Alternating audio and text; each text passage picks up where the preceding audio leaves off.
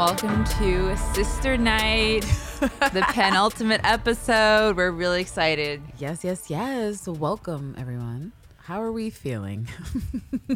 Um, I don't even know how to feel at this point in time. I'm just letting the events in the show happen because I've been so wrong. There's a lot of marination too, because this was a shit ton of dialogue. All of it important, for sure, for sure, for sure. And I'm sure we'll discover Easter eggs within Easter eggs as we continue to meditate on it, because it was so dialogue heavy. But yeah, I'm just, um, I just feel like one of those gifts where you're just shaking your head, you're like you're just dumbfounded, or you're in some sort of tragic reverie, because it's not completely horrible what I'm going through, but at the same time a little bit, because I'm just like, what the fuck? And we know that next episode is the last, it's the end. And as you pointed out, they're saying season versus series, which We're holding out hope that it's I support that. extended, I support that I don't know. I'm not don't leave us this way. We already predicted Yeah, last we'll week see. we're not going to be satisfied with anything. with anything they come up with, regardless. Doesn't matter. And after this episode, I'm like, how could we be satisfied? How could we fucking be satisfied? Nothing you can say or do to wrap this shit up next week will satisfy the things I need to know. I mean, where the fuck is Looking Glass? Where the fuck is that motherfucker? Yeah, where's he been? He hasn't been in two episodes. he's incognito and i assume he has to show up next episode and maybe whatever he does is so revealing in a way like in a plot twist moment which is why we didn't see him in the previews because i didn't see him maybe he was there if you guys saw him reach out because i did not see him in a frame so that makes me think he will show up and make an impact on what is happening in that fucking bunker Maybe he'll come back in season two. Hopefully, that's we're gonna put it, deep- it out into the that is- universe. we want a second season.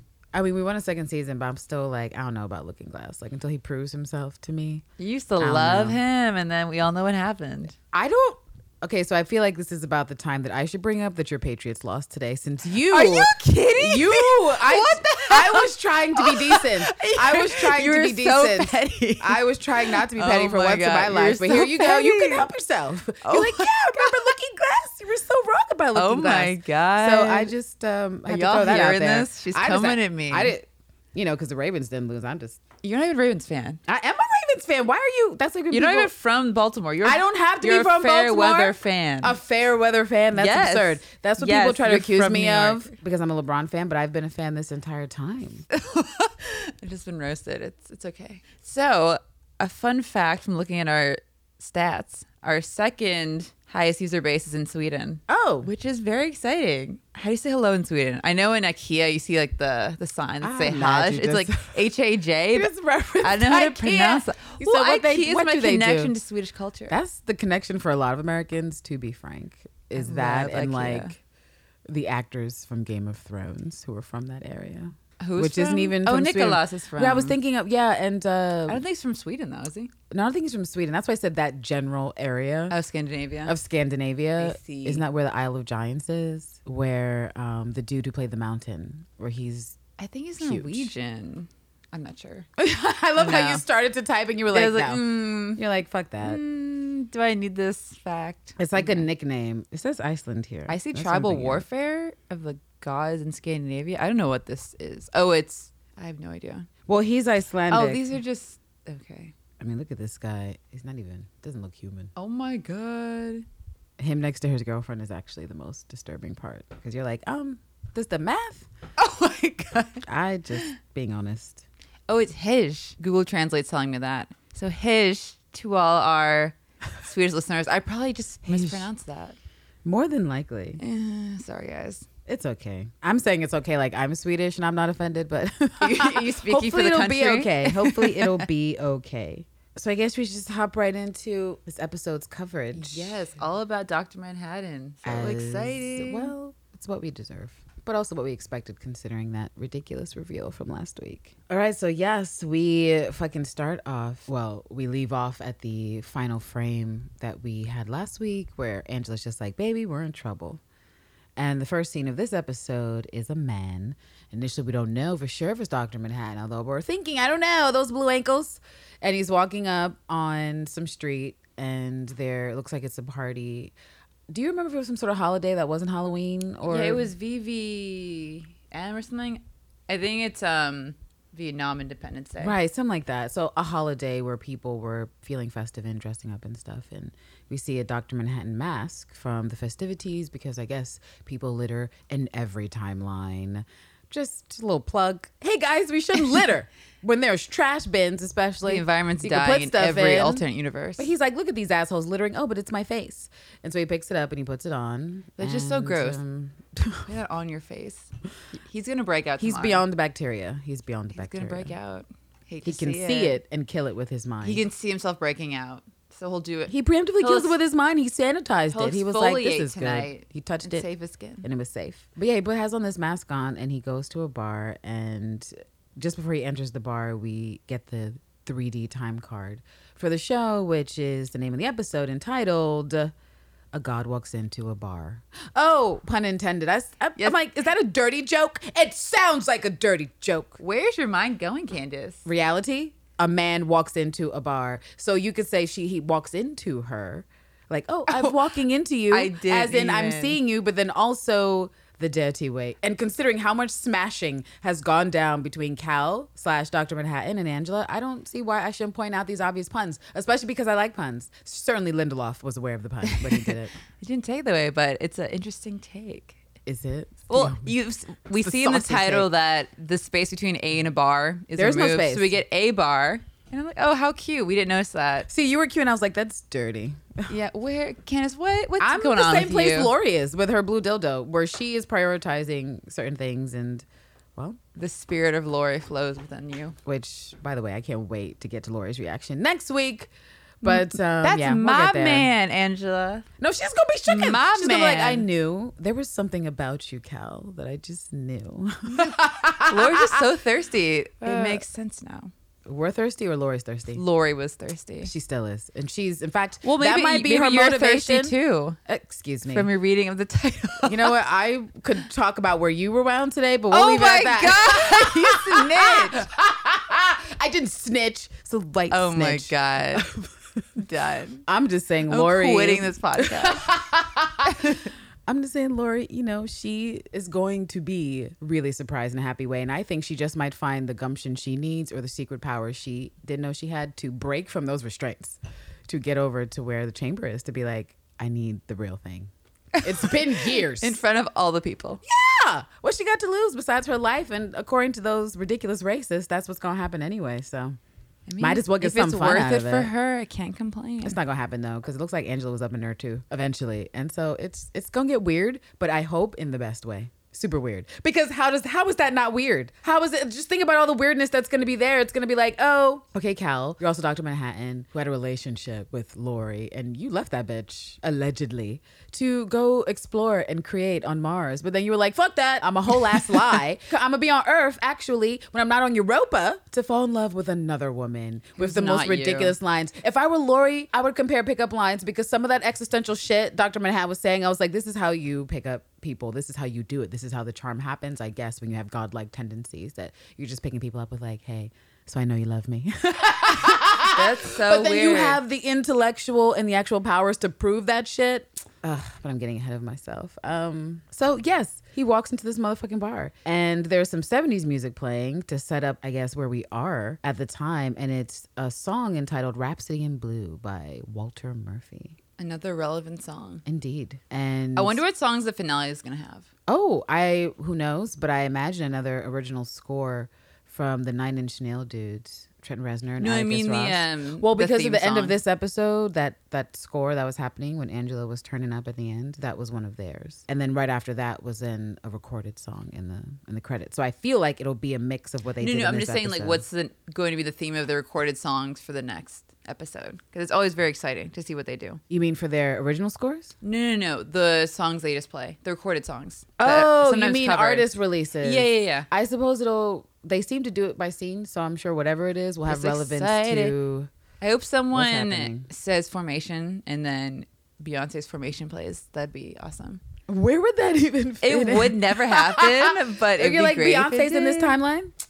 I don't know, man. She's a special guest. I don't know if we season. get a Beyonce under red for days. No, we're definitely not. I don't know if we She's not gonna pop up in that way. Yeah, I don't know. I wish. Yeah, so we see Dr. Manhattan approach Angela, who is in her Vietnamese cop officer outfit. So she's a spitting image at this point in time. We see her of the lovely lady who inspired her in the last episode, who was like, Look me up. You got that Miss Here's my badge.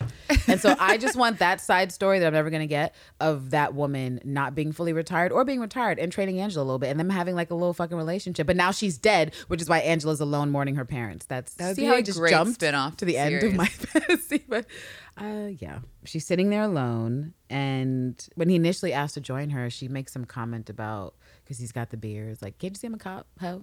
Which I feel like is her usual way of being like, get the fuck out of here. Don't out of talk to me. Don't speak to me. I could kill you or arrest you or both. How would you feel if someone came at you the same way that Dr. Manhattan did? Angela's way. That's how I am now. Yep. When people I approach me, especially unfortunately if they're dudes, because my guard's gonna be up, I'm like, you on some fuck shit. Go away. And I realize sometimes that like it's shitty for some dudes because sometimes people are asking for the time. I'm just like, what do you want? Don't They're like, talk oh to hey, me." I just wanted to know if you if you know what time it is. Oh, it's uh, six forty five. But yeah, no, but that's New York. I mean, you know how New York is. Cat collars are everywhere, so it creates an armor within you, a defensive armor to be like, yo, leave me the fuck alone. Especially because it's New York. It's like, why are you speaking to me? I just wear headphones everywhere so I can just like keep Buffer walking. zone, even if Yeah. there's no Like, oh, music. Oh, didn't hear you. Bye. I recently got those beats. Well, they were gifted to me, but like you know the the earbuds. Oh, a gift. but it's fucked up because with my hair, no one can see them. So they're not doing what what Beats Yeah, studio headphones either. would do, which is just like show you very obviously I'm wearing headphones. It's also weird when I'm dancing in the subway, just like swaying, and no one can see my earphones. Looks like I'm just Oh. swaying randomly to That's just a New York vibe. At any point in time, someone could just be swaying, and you're like, oh, that's Uh, all That's right. totally normal. Yeah. So he eventually strikes a deal with her and he's like, Look, okay, you seem like you're out of fucks to give. And I have to tell you, Angela, that's hot. So, how about if I can guess why you're here all by yourself, I can join you? And, you know, she's thinking, like, Oh, yeah, there's no way you're to get this. And he's just like, Yeah, so you're mourning your dead parents. She's like, Oh, well, Take a seat. damn, I guess. All right. I guess this seat is for you, sir. Have a Get a drink. And initially, you get the idea that she thinks someone at her on the force told him, someone she works with is running game on her because she eventually asked him as much, like, who told you this? One of the dudes, one of the people, somebody who knows me. And he's like, no, no, no, no, I just know things. And this is the beginning of his cryptic flirts and banter that goes back and forth between him and Angela. That is very entertaining. Angela's always been the same person. Yeah, the beginning to current from ten year old Angela with the sister night VHS to right now. You gotta come at her correct. he essentially is like, Well, I know all this stuff. Like, I knew this was to be what it is because I'm Dr. Manhattan. And she's like, Oh, that's cute. So, why are you wearing a Dr. Manhattan mask? I mean, I don't know. I just have questions about your whole presentation here. And I believe he says it's because he doesn't want to be recognized. There's this, a bit of banter back and forth between them where she's like, Okay, is this like a Zeus thing where you know, out here acting like a god and slumming amongst us mortals when you generally on Mars doing whatever you want and not giving a shit, deserting humanity. And, And then plot twist. What happens? he's like, "Oh, bitch, I never. I'm not on. That's a ruse." And we call this. I feel like this Very is the kind of validation the flat earthers are looking for. Do you know what I mean? Like they're looking for this level of validation because, well, the flat earth is a myth. But according to the people who believe in it, they're waiting for this type of thing, for this type of like diabolical plot twist that someone's like, oh, here's the truth. They've been lying to you. Because that's essentially what flat earthers think. I don't know if you're aware. Yeah, it's fun They to think there's watch an ice the wall. arguments. I don't know. It made me feel a little bit wild. Like when I first found out that people actually thought You'll just like a fall off flat the earth side was of the world. Well, I had to look into it because I was like, "Oh, this is a thing." I thought we we kind of passed this in the year thirteen ten or something, and they were like, "No, no, no, Candace, it's back." And so I investigated, like, okay, is this what do people really think? And that's when I realized that there's sort of like three primary varying things that people believe, including the shroud, the ice wall, NASA, and all the governments of the world colluding together to hide information. Yes, but the ice wall is there. Like if you get to the end of the earth, there's a wall of ice. If you get past that wall of ice, of course, you fall into the atmosphere because, well, And that's and yet no one's fallen off, which is weird. Nicole, that's because NASA is collaborating with the other oh. governments of the earth to protect it. And I'm like, do we not know that NASA does not have enough fucking money? I'm one of those nerds that's like, give NASA more money. And people are like, well, they're starving humans. What do we care about space? And certainly that is that is a philosophical question to answer, but I don't think NASA has the type of budget to be colluding and hiding things. But, But it's Hollywood Think. helping them. It's a Oh deep conspiracy. I'm not a flat earther, guys. But this Just to is make that this clear. is essentially thank God because well Would you? this podcast would abruptly end. There would be a message saying Candace and Nicole can no longer work together. And um, I know I might even haze you on your way out. Oh, gee. like the flat Earth is so offensive to me. Like the fact that we are debating this in 2019 even still is so offensive to me that I just don't think that I can have a rational response to. Who's that rapper who said the Earth was flat? Was that B.O.B.? Bitch, I don't know, but I know Kyrie Irving said it. Oh yeah, Kyrie. Oh, We don't talk about Kyrie. He left the Celtics. Dead to me. well, he was dead to y'all when he was on the Celtics. yeah, but- basically. So yeah, it doesn't really matter, honestly. But he's dead to me too. When he said that shit after the Cavs won, I was like, oh, they're gonna lose. It's over. honey, It's over. They finna over. drag you, and they did. Have you seen the the meme where the guy, you know that guy who was like the really pained smile, and he's a meme. He's like the white hair. He's the weird like smile where it's like looks Oh, wait. forced.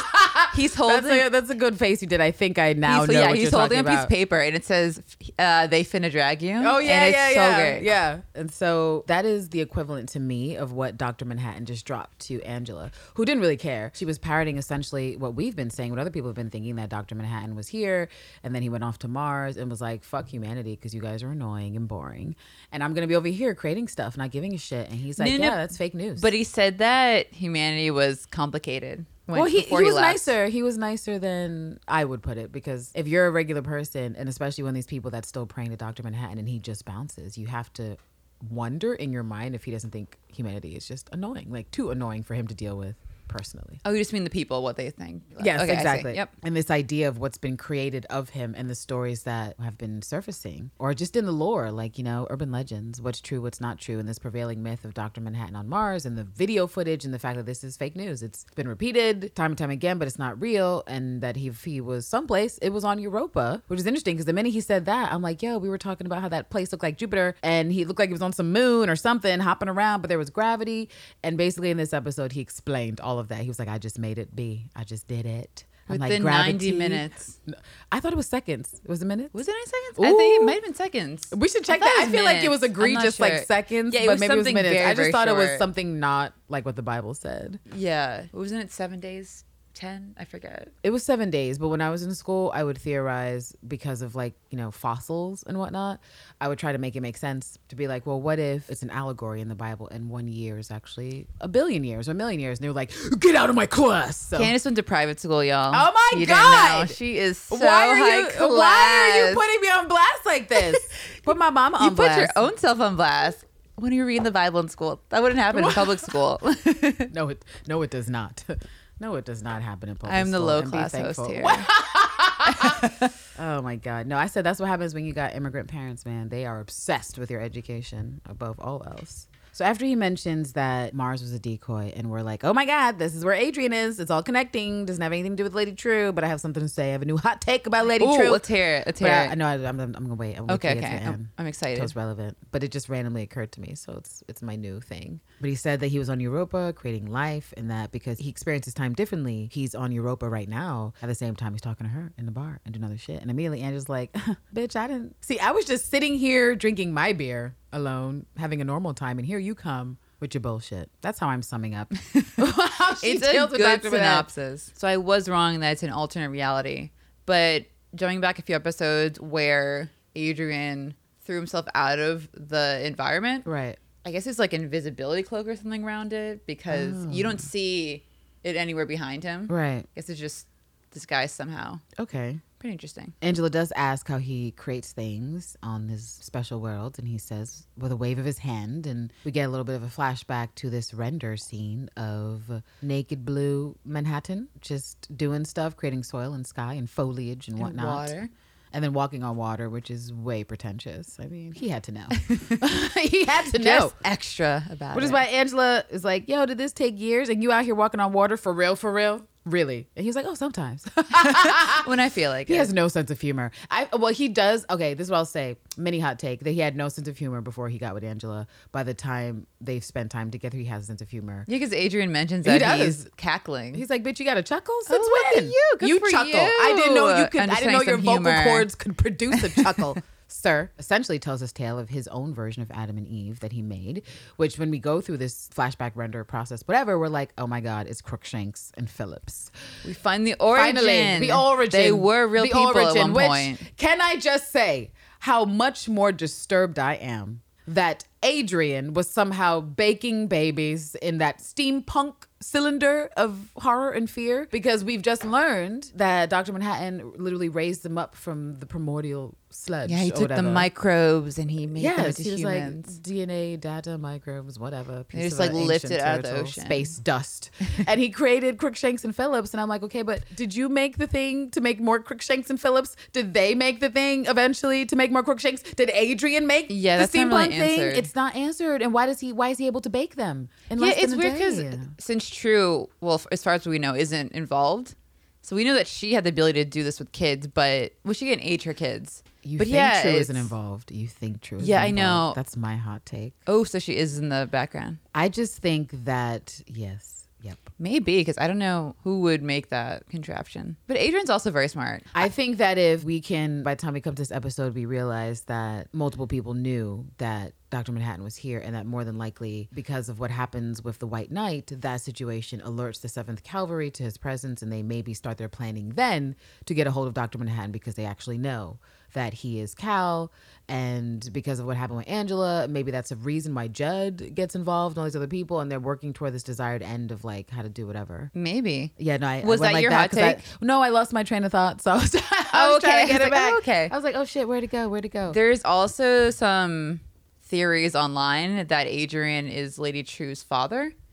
Ew! Delete Which it. I don't- Delete it. I don't think I'm sorry. That's ooh, that was loud, but I'm so offended by that. No. Yeah, because in the Peteypedia, which everyone should look at, we actually had a viewer write into us about the Peteypedia, and we didn't. We haven't really talked about it that much. But if you go to the Peteypedia on HBO's page, it gives you classified documents or snippets from newspapers in the Watchmen universe mm-hmm. that explains some of the events happening. So Right. there's an article about Lady Trieu, and they mention her mom, and she was very intense and almost killed her at one point. But a dad isn't. No, that fits for her energy for her mom, where she's like, go back to bed with those bruised feet, mother. Yeah, the mom really pushed her, so she was really smart very early, but it seemed very abusive and. Isn't that kind of always the other shoe of genius? And that's not Yeah, to say that pushed to genius is only formed by abuse. I'm just going to say there is a high number of people historically who accomplished great things or did great things. And unfortunately, the start of that was a tyrannical parent who was like, I will get this out of you, no matter what it takes. And then it, well, it takes your relationship. it takes You- yeah, the never speak again. Like, right, exactly. You're done. And she chose her name too. and maybe that's why Lady. I, I don't know. I'm not gonna say that hot take about her getting a little sadistic enjoyment from what her mom is dealing with. But if we are to go with this idea that her mom was some sort of bastard, despite maybe being well intentioned, then humans being multifaceted, it wouldn't be hard for me to believe that a part of Lady Trieu gains enjoyment from her mother's pain, which is a level a level I wasn't expecting to come into. But hey, Peteypedia. Thanks. Thanks for that. so while Dr. Manhattan is telling this story, he talks about his creating stuff on Europa. He mentions that he teleported a whole ass manor, which is evidently where Adrian lives, that big old mansion house. It's in the English countryside. I'm like, did no one notice that went missing? Couldn't you just copy it? Copy and paste. Why did you have to delete and paste? I But- wonder what's just sitting there Control now, X just and dirt. Control V. That's what he did. I'm just like, who was standing in that field that was like, this is here. I'm shaded by this giant building, and then like, oh, where the where'd the sun Wasn't come there from? something here yesterday? what happened? He doesn't care at all about these little things, and What if someone lived there? Just oop, gotta go. It's not my They house. left on the ground? on Europa. or maybe they fell out in mid transportation. He just flipped the the thing over. That's so rude. But I Yeah. also Property I could see him doing that. And he also tells us a story about his parents and essentially that his mom left his dad for an SS officer. Yeah, and his dad is Jewish. His dad was Jewish and well, they were poor and his father was generally useless except for fixing clocks. Yes, he was a clockmaker. And he fixes a clock for two wealthy people who we discover are the original templates for motherfucking Crookshanks. Yes, we finally have some answer, some sort of answer. Yes, we know the template. And that's because he's doing his shit with Angela where he's like, I'm a man, I'm now, I'm later. When I'm a child. I'm everything at once. She's like, honestly, I was just trying to have this drink alone, but you are a lot. I okay, cannot so get let me rid of him. She tried. Security. She tried. Oh wait, I'm security. and we have Crookshanks and Phillips. Wait, no. Ha- that happens Well, I guess end. we- so you can go talk about the Uh, okay, beginning. so I guess we can talk about what he sees as a child when he's there, and they were rich and evidently philanthropic and taking people in, trying to help them. on their way to America. Right. And in a moment, he's doing stuff like a child is, looking around being nosy in places where he shouldn't be. Here's the thing, runs into a bureau or standing wardrobe. And the first thing I thought was like, why does every white child in fiction run into the wardrobe when fear or like when danger is approaching? Like, that's an answer. That's not an answer. Because there's a mythical world at the back of Narnia? your wardrobe. Yeah. Is Narnia he was the trying to go to Narnia, but couldn't make it, unfortunately. He was like, I'm trying to get uh, some sex ed health class. yeah, he's all I've- snooping, looking through the he didn't know what it was. he was like, "What's happening out there? What's going on? Whatever it is, it's really joyous." yeah, that was a weird Whoa. explanation. I thought it was weird that they were like, "We're making life." It's like, don't set that up Don't- for a child. kid's too Don't- young. But also, why set that expectation that every time you're having sex, you're making life? Don't do that. That and they're also not wrong. the parents. It, really None of that place. conversation was decent, Yeah. but I think they were just trying to save themselves some embarrassment because they were like, a child Don't just tell anyone. boning in this period of time where like we don't even mention the fact that humans have sex, so we need to go explain to him what we were doing is beautiful. We were actually making a family, okay? Because we lost our son. He's dead. Yeah, He's he dead. fell ill. He's dead. But you remind us of him and other kids and stuff, so we try to help him pay it forward. and baby John is just like, oh, okay, And then he walks away. all right, well. They have a good soul. And they Yes. tell him to create something beautiful with his life. Yes, which inspires. She makes him repeat on. it and promise. She's like, please, you know, make something that is beautiful. I think the exact statement is make it your purpose to make something beautiful. And that is, in general, Those that's are a- words to live those by. are words. Everyone, That's create something advice. beautiful tomorrow. Someone should have said that shit to stank ass Adrian, and maybe he wouldn't be writing squids. Uh, you on know what? This isn't beautiful. I knew that bitch was behind the squids. Yeah. he's a dick. He's been awful. continued The whole awfulness, which is why I don't have real empathy for novel. him over in Europa suffering because that's what he deserves, He especially has because he good sent himself intentions, there. but bad execution. Yeah, we know. So did half the fucking leaders and czars and fascist dick faces throughout history. "Quote unquote good intentions." I mean, yeah. But how how are you how are you doing that? Towards the end of the story, and we discover what's sort of what's happening with Crookshanks and Phillips, and the avatars or the real life versions of these current day avatars say they're going to try again for some children. They give them a Bible too. We didn't mention that. so they're not androids, we found out. Or at least TBD. the originals, the originals aren't TBD, right? The originals aren't. Yeah. The originals were formed, but we don't know what's going on with these other versions of them that certainly do not seem to have the same intelligence factor of the rest. And he makes a statement about how he made Adam and Eve not in his own image, but in theirs, in reference to these philanthropists who gave them him and his dad a home all those years ago. So it's like, oh, impact, impact of what like childhood and trauma actually does for you because he's a grown ass man on Europa and he's like, What should I do here? I can make anything. I know. These people that were nice to me once. Fuck genetic diversity. And by that I just mean just other humans too, because what is are they all barren? I would assume that's the case because we don't know that any of the Crookshanks are Philippine. I just said the And they also- Crookshanks are Philippine. that doesn't make sense. No. But getting together in the horizontal mambo. So But their whole goal is to serve their leader. So Yeah, that's really not their priority to procreate. But see, since when does it have to be priority to procreate for animals to do what animals do, which is bone? I know, but I'm not sure. in any identity, whether like I'm just saying because it unless but, that, But where are the goes that babies? Do they the kill them? Well, that's my saying. If they're sterile, then that avoids having babies whatsoever. But it Were seems, they in the lake? Remember he pulled up the baby that was growing? That Oh, sounds kind of don't weird. know, but I don't know how you can model something off of a humanoid, just a humanoid. Because if you say mammal, we're talking about attraction, we're talking about biological realities, chemical realities. And so realistically, unless because it's only two types and they just decided that they don't find each other attractive, although he based them off these two people that found each other attractive and were trying to make a family. So I just feel like the law of probability with all those dozens of clones, two of them have tried to bone two Phillipses two Crookshanks, a Crookshanks and a Phillips, a whole group of them. Like, let's see what happens, Sense8 style. Let's see if we all connect. Who knows? But I'm just like, what's going on over there? Unless, of course, they're sterile and or asexual. But the, he wouldn't. Wouldn't that have to be by design, like a motherfucking amphibian or omnisexual? Like just all of the. I mean, things. it wasn't mentioned, but could be. Again, you know, I have to ask these questions beings. because I ask too many questions. But that that's my curious I mean, it's a good question to ask. They've been there for a while, and it looks like they get bored. So I just. But we don't see any pregnant Crookshanks. No, but that's why I'm like they would have to be sterile because I'm not convinced that you could have that many humanoid type things and the variation for even sexual experimentation wouldn't exist because it would have to just by law of probability because they have hormones and chemicals and But do they? I don't know if they're.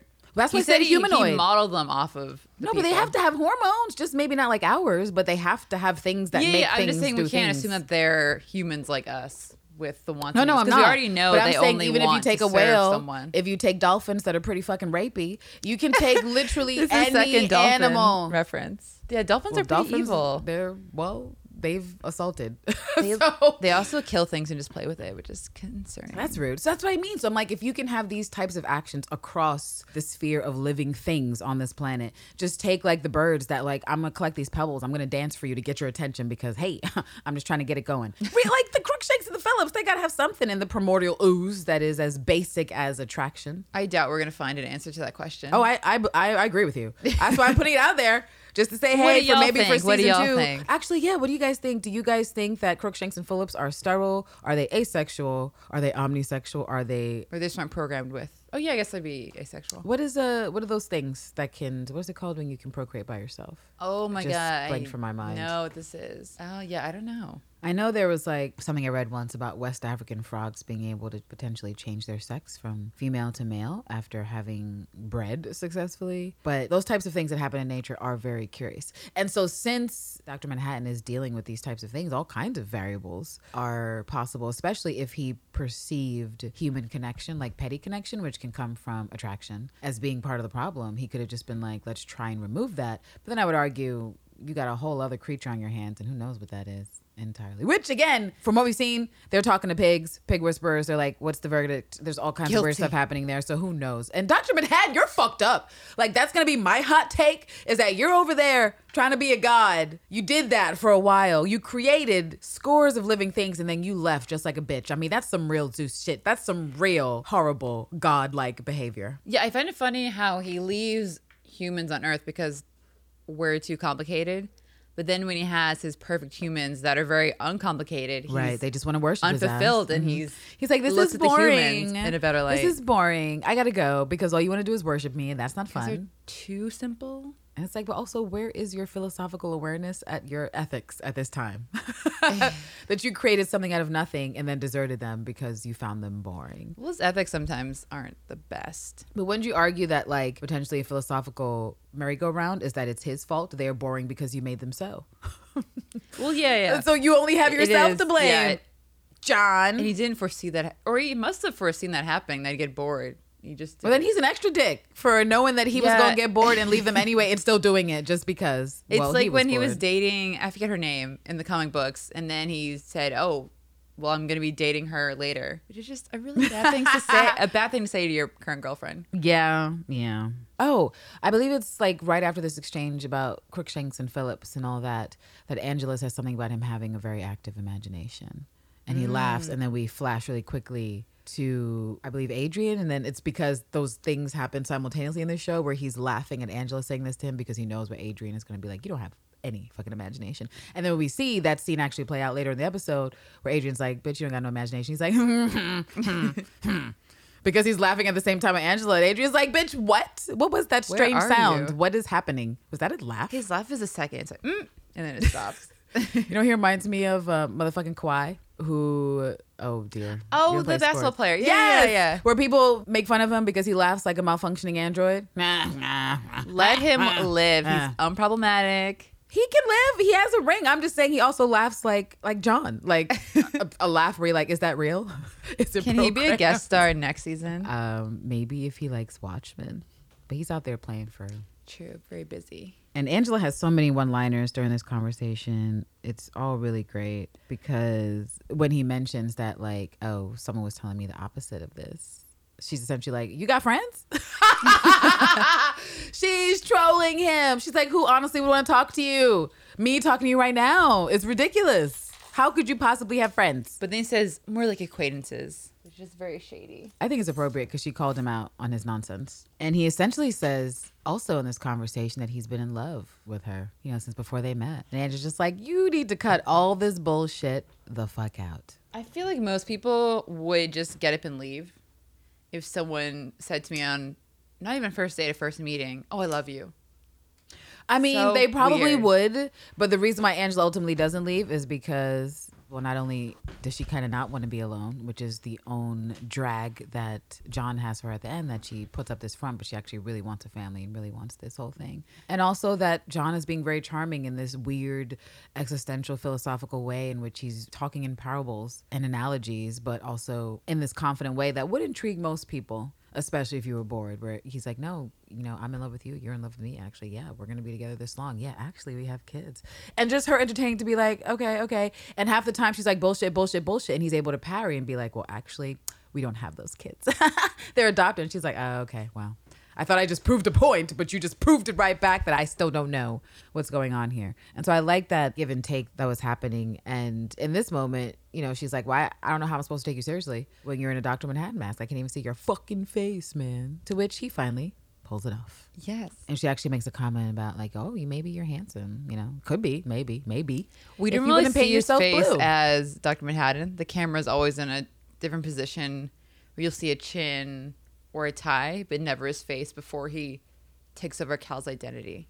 Yeah, I think that's appropriate. It's a Charlie Brown approach. Chipmunks it was really cool. Oh, the wah wah wah wah wah people. Yes, the, The- cartoon the approach where the children never care about the adults' faces because ultimately you're in your own world, and so that's that's what that reminded me of. Whatever his facial type was before it is Cal is irrelevant, and so they don't bother showing it to us. After he eventually takes off the mask, she asks him about. She's still not really sure if it's Doctor Manhattan. She's like, "Well, glow blue then, bitch. Like, show me that you're Doctor Manhattan." He's like, "Well, I don't want to attract attention, and people see that I'm over here." She's like, "Yeah, well, whatever. I still think you're full of shit." And he's like, "Well, that's kind of that's kind of okay because I would prefer if you were unsure for our date." And I'm just like, "Yo." That's why every time he says something like that, Angela's like, "Oh, you have an answer for everything." Okay. I feel like Angela is at the end of her rope, but he keeps saying something that brings her back in. Well, in this part, it's like she tries to have a checkmate card where she's like, "Oh, you've been saying all these pretty Or words and things." Where she's like, "That's really cute what you said, but here's what you haven't considered." And he's like, "What's that?" She's like, "I hate Doctor Manhattan." How about that? And he's like, "Oh," she's like, "Yeah, let me tell you a little story about a guy named Doctor Manhattan who inveigled himself into Vietnamese drama." Which caused a whole bunch of tragedies, which led to the creation of the motherfucking terrorist that would kill my parents who died this many years ago today, who I'm in here mourning by myself. So I fucking can't stand the blue bitch. And he's like, oh my God, that's me. Sorry, girl. Wow.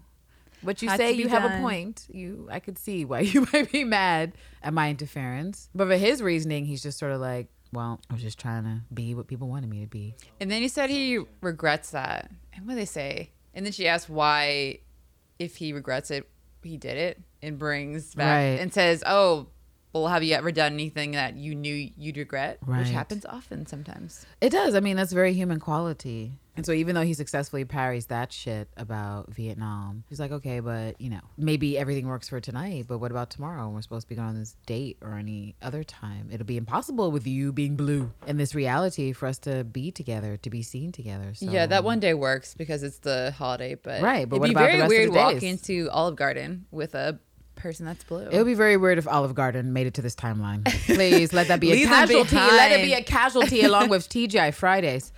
oh, TGI Nah, nah. has some burgers that bang What? sometimes. I haven't been there in like Ladies and gents, five, six years. I, I might have to excuse myself from this podcast because Nicole just revealed that she thinks. What do TGI you enjoy? burgers- What? Not TGI Re- fried. Bur- it's okay. I can't even say it. I mean, TGI. it's okay. TGI it's not burgers the of best. death. Nah. Every time I've gone to, there's like specific chains which I haven't been to them in years. That would be TGI Fridays, Applebee's, Olive Garden. Always have a stomach ache. Always have an unpleasant experience, and it's always overpriced. And when you look at their grades for like their meat and stuff, they're below Chipotle. So if you were out here polling lower than Chipotle and motherfucking McDonald's with their supersized me legacy, I can't fuck with TGI Fridays. That's all I'm gonna say. What about Shake Shack? I can fuck with Shake Shack. I love Shake Shack. Shake Shack is good. Five Guys, so great. Weird, weird thing is one in Williamsburg, and I did not try them for the first time until I was in California. Oh, I just- it wasn't- yeah, Did you just not go past it, or what? No, I did, but I was like another chain of burgers. I don't really care, and so I How didn't. could you say I, that? I, pff, I don't go to chains like that, but I was in California and I was hungry, and there was the only Wait, burger place around. If you're in California, you have to go to In and Out. Look, I don't need your judgment. I, I mean, I'm I just need your understanding. Next time you go to the Oh, West so you're Coast, treating me to In and Out? Thank you. Uh, You guys heard it here first. I mean, if, if you're me gonna bring me to California, I will take. wait you a minute. I feel like that arrangement just got real. It just got real fucked up. Like I feel like you're winning out on this. yeah, like always. So he actually says to Angela that she is the one to come up with a rather elegant solution to the process of what they should do to live life together out in the open without people all in their shit. And that she comes up with this idea like two weeks from now. And she's like, Really? Really? And we cut to Angela in a morgue with some bodies of dead men. And she pulls them out of the refrigerator drawer. And she's like, Here are their stats. They all lived alone, all died alone, presumably, and will be cremated in 48 hours and there's a reference made with the statement "ashes over Saigon." I'm like, hmm, hmm, hmm, hmm, hmm, hmm. I will continue to muse over that because I feel like there's levels. There's levels to what that probably means. Ooh, but okay. yeah, ashes over Saigon. And so initially, John is like, "Well, I mean, I could look like anybody." So why bother with these guys? And she's like, well, they have actual traceable paperwork that you need to exist in life. I know you don't think about paperwork. You probably haven't thought about paperwork for a whole lot of years, but social security numbers and stuff that matters for getting jobs and how Wouldn't houses. there be death certificates? So a lot of their But she's in a popo. be canceled. She's in a popo. She could. Uh, oh, so she's doing some fraud. I would assume. Okay, I mean, that's what I was wondering because She's in they the she's in the refrigerators grabbing bodies, so she's way past regular fraud. She's Yeah. on the route. Social Security be like, um, I think you're dead, sir. This isn't working. She'd be like, "I'm the police. I think you're confused. This person is actually alive." Like at gunpoint. He's and alive. that's why they left too. They left fucking Vietnam just on the in case that someone could maybe recognize him, even though they were like he had no family, not Oh even yeah, enough yeah. money. just like walking around. Right, when she mm-hmm. eventually gets to Calvin's body and you realize that whatever life he had was probably fucking sad. Like Yeah. all of those people. They don't know how he died. She said probably a cardiac arrest, which is interesting that they felt the need to mention that. Maybe it will mean something later on, maybe not. If you had a choice to design like your perfect significant other, what would you do? Would you pick someone who was actually a real person, or would you just go oh, crazy and be like custom made face, like a like a video game, create a character builder? See, that's already a crisis for me because I like to be specific and I already have like decision problems. So I think that would take me way too long. Would you like, just, like, you would have to give me hard limits because if you were like Candace, make your perfect person, I don't know it would ever appear because I would be too busy going back and forth and changing my mind. Like, okay, well, I, no, but I don't really like. Okay, that's good. But then three hours later, you know, I don't really. And so I don't think I would ever actually push the bake button, and it would just be like I'm consistently just dealing with like what do I do. So at best, I would choose intellectual attributes, and my only requirement would be like attraction, because I just feel like it's too there's too many variables for my brain to then be like, what's the perfect human? I don't know what that is, but I know that like attraction is necessary of the mental kind and the physical kind. If those things and the spiritual kind, if all those things can be like handled, then the rest will come together. But you'll be getting Dr. Manhattan in the very flat. Why are you giving me Dr. Manhattan? Because this is the I can't deal with this motherfucker. I can't deal with him and his questions. I mean, that's Like, the only person that can do this type of stuff. I can't argue with someone who's, who's telling me what I've already said, what I will say. Uh, you lose this argument, or I disappear. Like to me, it's self fulfilling. I mean, we'll get there, but I feel like he's self fulfilled the fight with his bullshit. But oh, right. Essentially, after she makes her explanation about social security number and data, he's like, "Well, okay, so I guess then if it really doesn't matter, like, let me just pick one of these dudes, unless there's another dude that you haven't shown me yet." And she's like, "Oh, actually, there's this." He's the most destitute of them all, but I, thought I he didn't was think the you'd cutest. ask. I, didn't, I didn't know. I mean, I was trying to give you the I mean, choice. he's Thank just you for here, asking me. honestly. I mean, he's kind of cute, but it's whatever. But we see Calvin for the first time on a slab, dead. Dead as a doornail. And it's not even half a second for Dr. Manhattan is like, it's me now with my atom tattoo on my head. She's like, bitch, the tattoo. And he's like, oh, I got that. Oops. Fixed it. And Angela's initially taken aback by his new deep voice that he has, which is definitely an octave or six deeper than what he was speaking with before. And she's like, Your voice is different. I got used to the phone sex with the other voice. And he's like, Oh, I need to change it. She's like, No, no, no, bitch. No, improvements. Improvements. Don't you change a thing. I don't know if I'd change my voice if I could. Um, I, I to me that's one of those things where like human perception of self is so warped that it's probably not a good idea. Because I mean, just look at the fact that we do podcasts. Like my perception of what I sound like, I don't think matches like what it is. I cannot listen to these podcasts. It's Because I hear to listen myself talk and I'm like, oh God. what was she saying? Was she okay?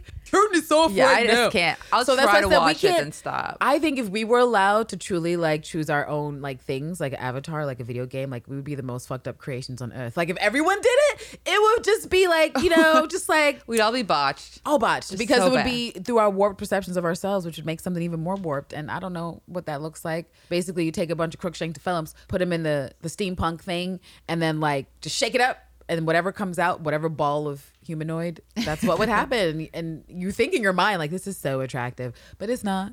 It's not. It's like the episode of Twilight Zone. The new one or the old one? Original. Oh shit! Shout out to Yeah, Jordan Jordan Peele's new one. But uh, the old one, where the I'm forgetting the name of the episode, but the lesson is perceptions and beauty, because essentially you have this woman, she's got bandages on her face, and the whole time you're like, she's got to be hideous underneath, because the doctor's like, you're hideous, you're hideous, you're hideous, it's horrible, you're hideous, and then when they finally take off the bandages, she's a knockout, and then you realize the doctor's faces, they're they're pig faces, Oh, I haven't seen that one. right? So it's about perceptions of beauty, and that beauty is in the eye of the beholder, and so it is subjective, like everything else. So what is beauty, but and that's the ideas? tea. Yeah.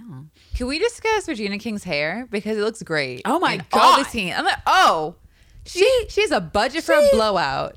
Won't somebody She's getting some curl. maintain this Yes. level of black hair excellence across all in the Vietnam mediums? too. Do I assume not there aren't many be black people in Vietnam. The Walking Dead, but obviously somebody know how to do hair. Yeah, someone is laying edges. Unlike The Walking Dead, you know how no one survived knows how to do black hair on that damn show. I haven't seen the show. Not but even I've the black I've people seen the wig. I've seen You've her- seen the wigs. I've seen her bad dreadlocks. oh shit. It's so weird. That's why Danai got to go. She was like, "Girl, I'm too fabulous." Like it's been what six, seven years they had her in that that dry pasty wig before they before they shaved a piece of it off to be like, "Look, it's she did something." She's Oh, like, "No, bitch, too late. I'm leaving." I'm actually super excited because I saw a trailer for Star Trek Discovery, and Sonequa, who used to be on The Walking Dead, is the lead on Star Trek Discovery, and playing Michael Burnham. And there were some discussions about like, what's what what is this hairstyle we're doing in the first season? But it looks like in this next season they got her flexing with multiple styles. And I said, it's about damn time. Okay. We're in space. She should be able to teleport some excellent braids onto her head if she fucking feels like it because we have the figured out the, the hair salon. Or just even do like a hologram for your fucking hair. Like there should be ways. Like think about the modern scarf. If you're black, like maybe you don't want to do your hair, but maybe you just want to create a hologram on top of your fucking head. That should be your right. Can someone invent that? That'd be great. Or just at least invent it for fiction so I can see it because I that's what I deserve. My content. Science that's like Afrofuturism at the same time. Because if we out here making holograms and whole ass fake rooms to pretend we're on a whole other planet, you really mean to tell me we can't project a hairstyle onto someone's head? A lot better than sitting for like eight hours for. I'm just saying. It's awful. Let's use technology to our advantage. we eventually come back to the bar after this morgue scene, and John is talking about how he experiences, you know, multiple things at once, yet again, and that they've been together for 10 years, but that there's a tragic ending. And I love her response because she's like, oh, 10 years? Well, that's cool. At least I'll still be Yeah, young. so I new can, man. I can love again. I can love again. I was like, yes, girl. And she didn't even. Yes. just- She didn't um, skip she- a beat. She didn't emote. She's She like, didn't- well, she's like, that's I mean, perfect. once you're gone, I'm fine. She's like, that's great. I'm I living mean, my life. better 10 than 15. You know what I mean? Better 10 than 15 is over. I'll never find anyone 15. 10 is great.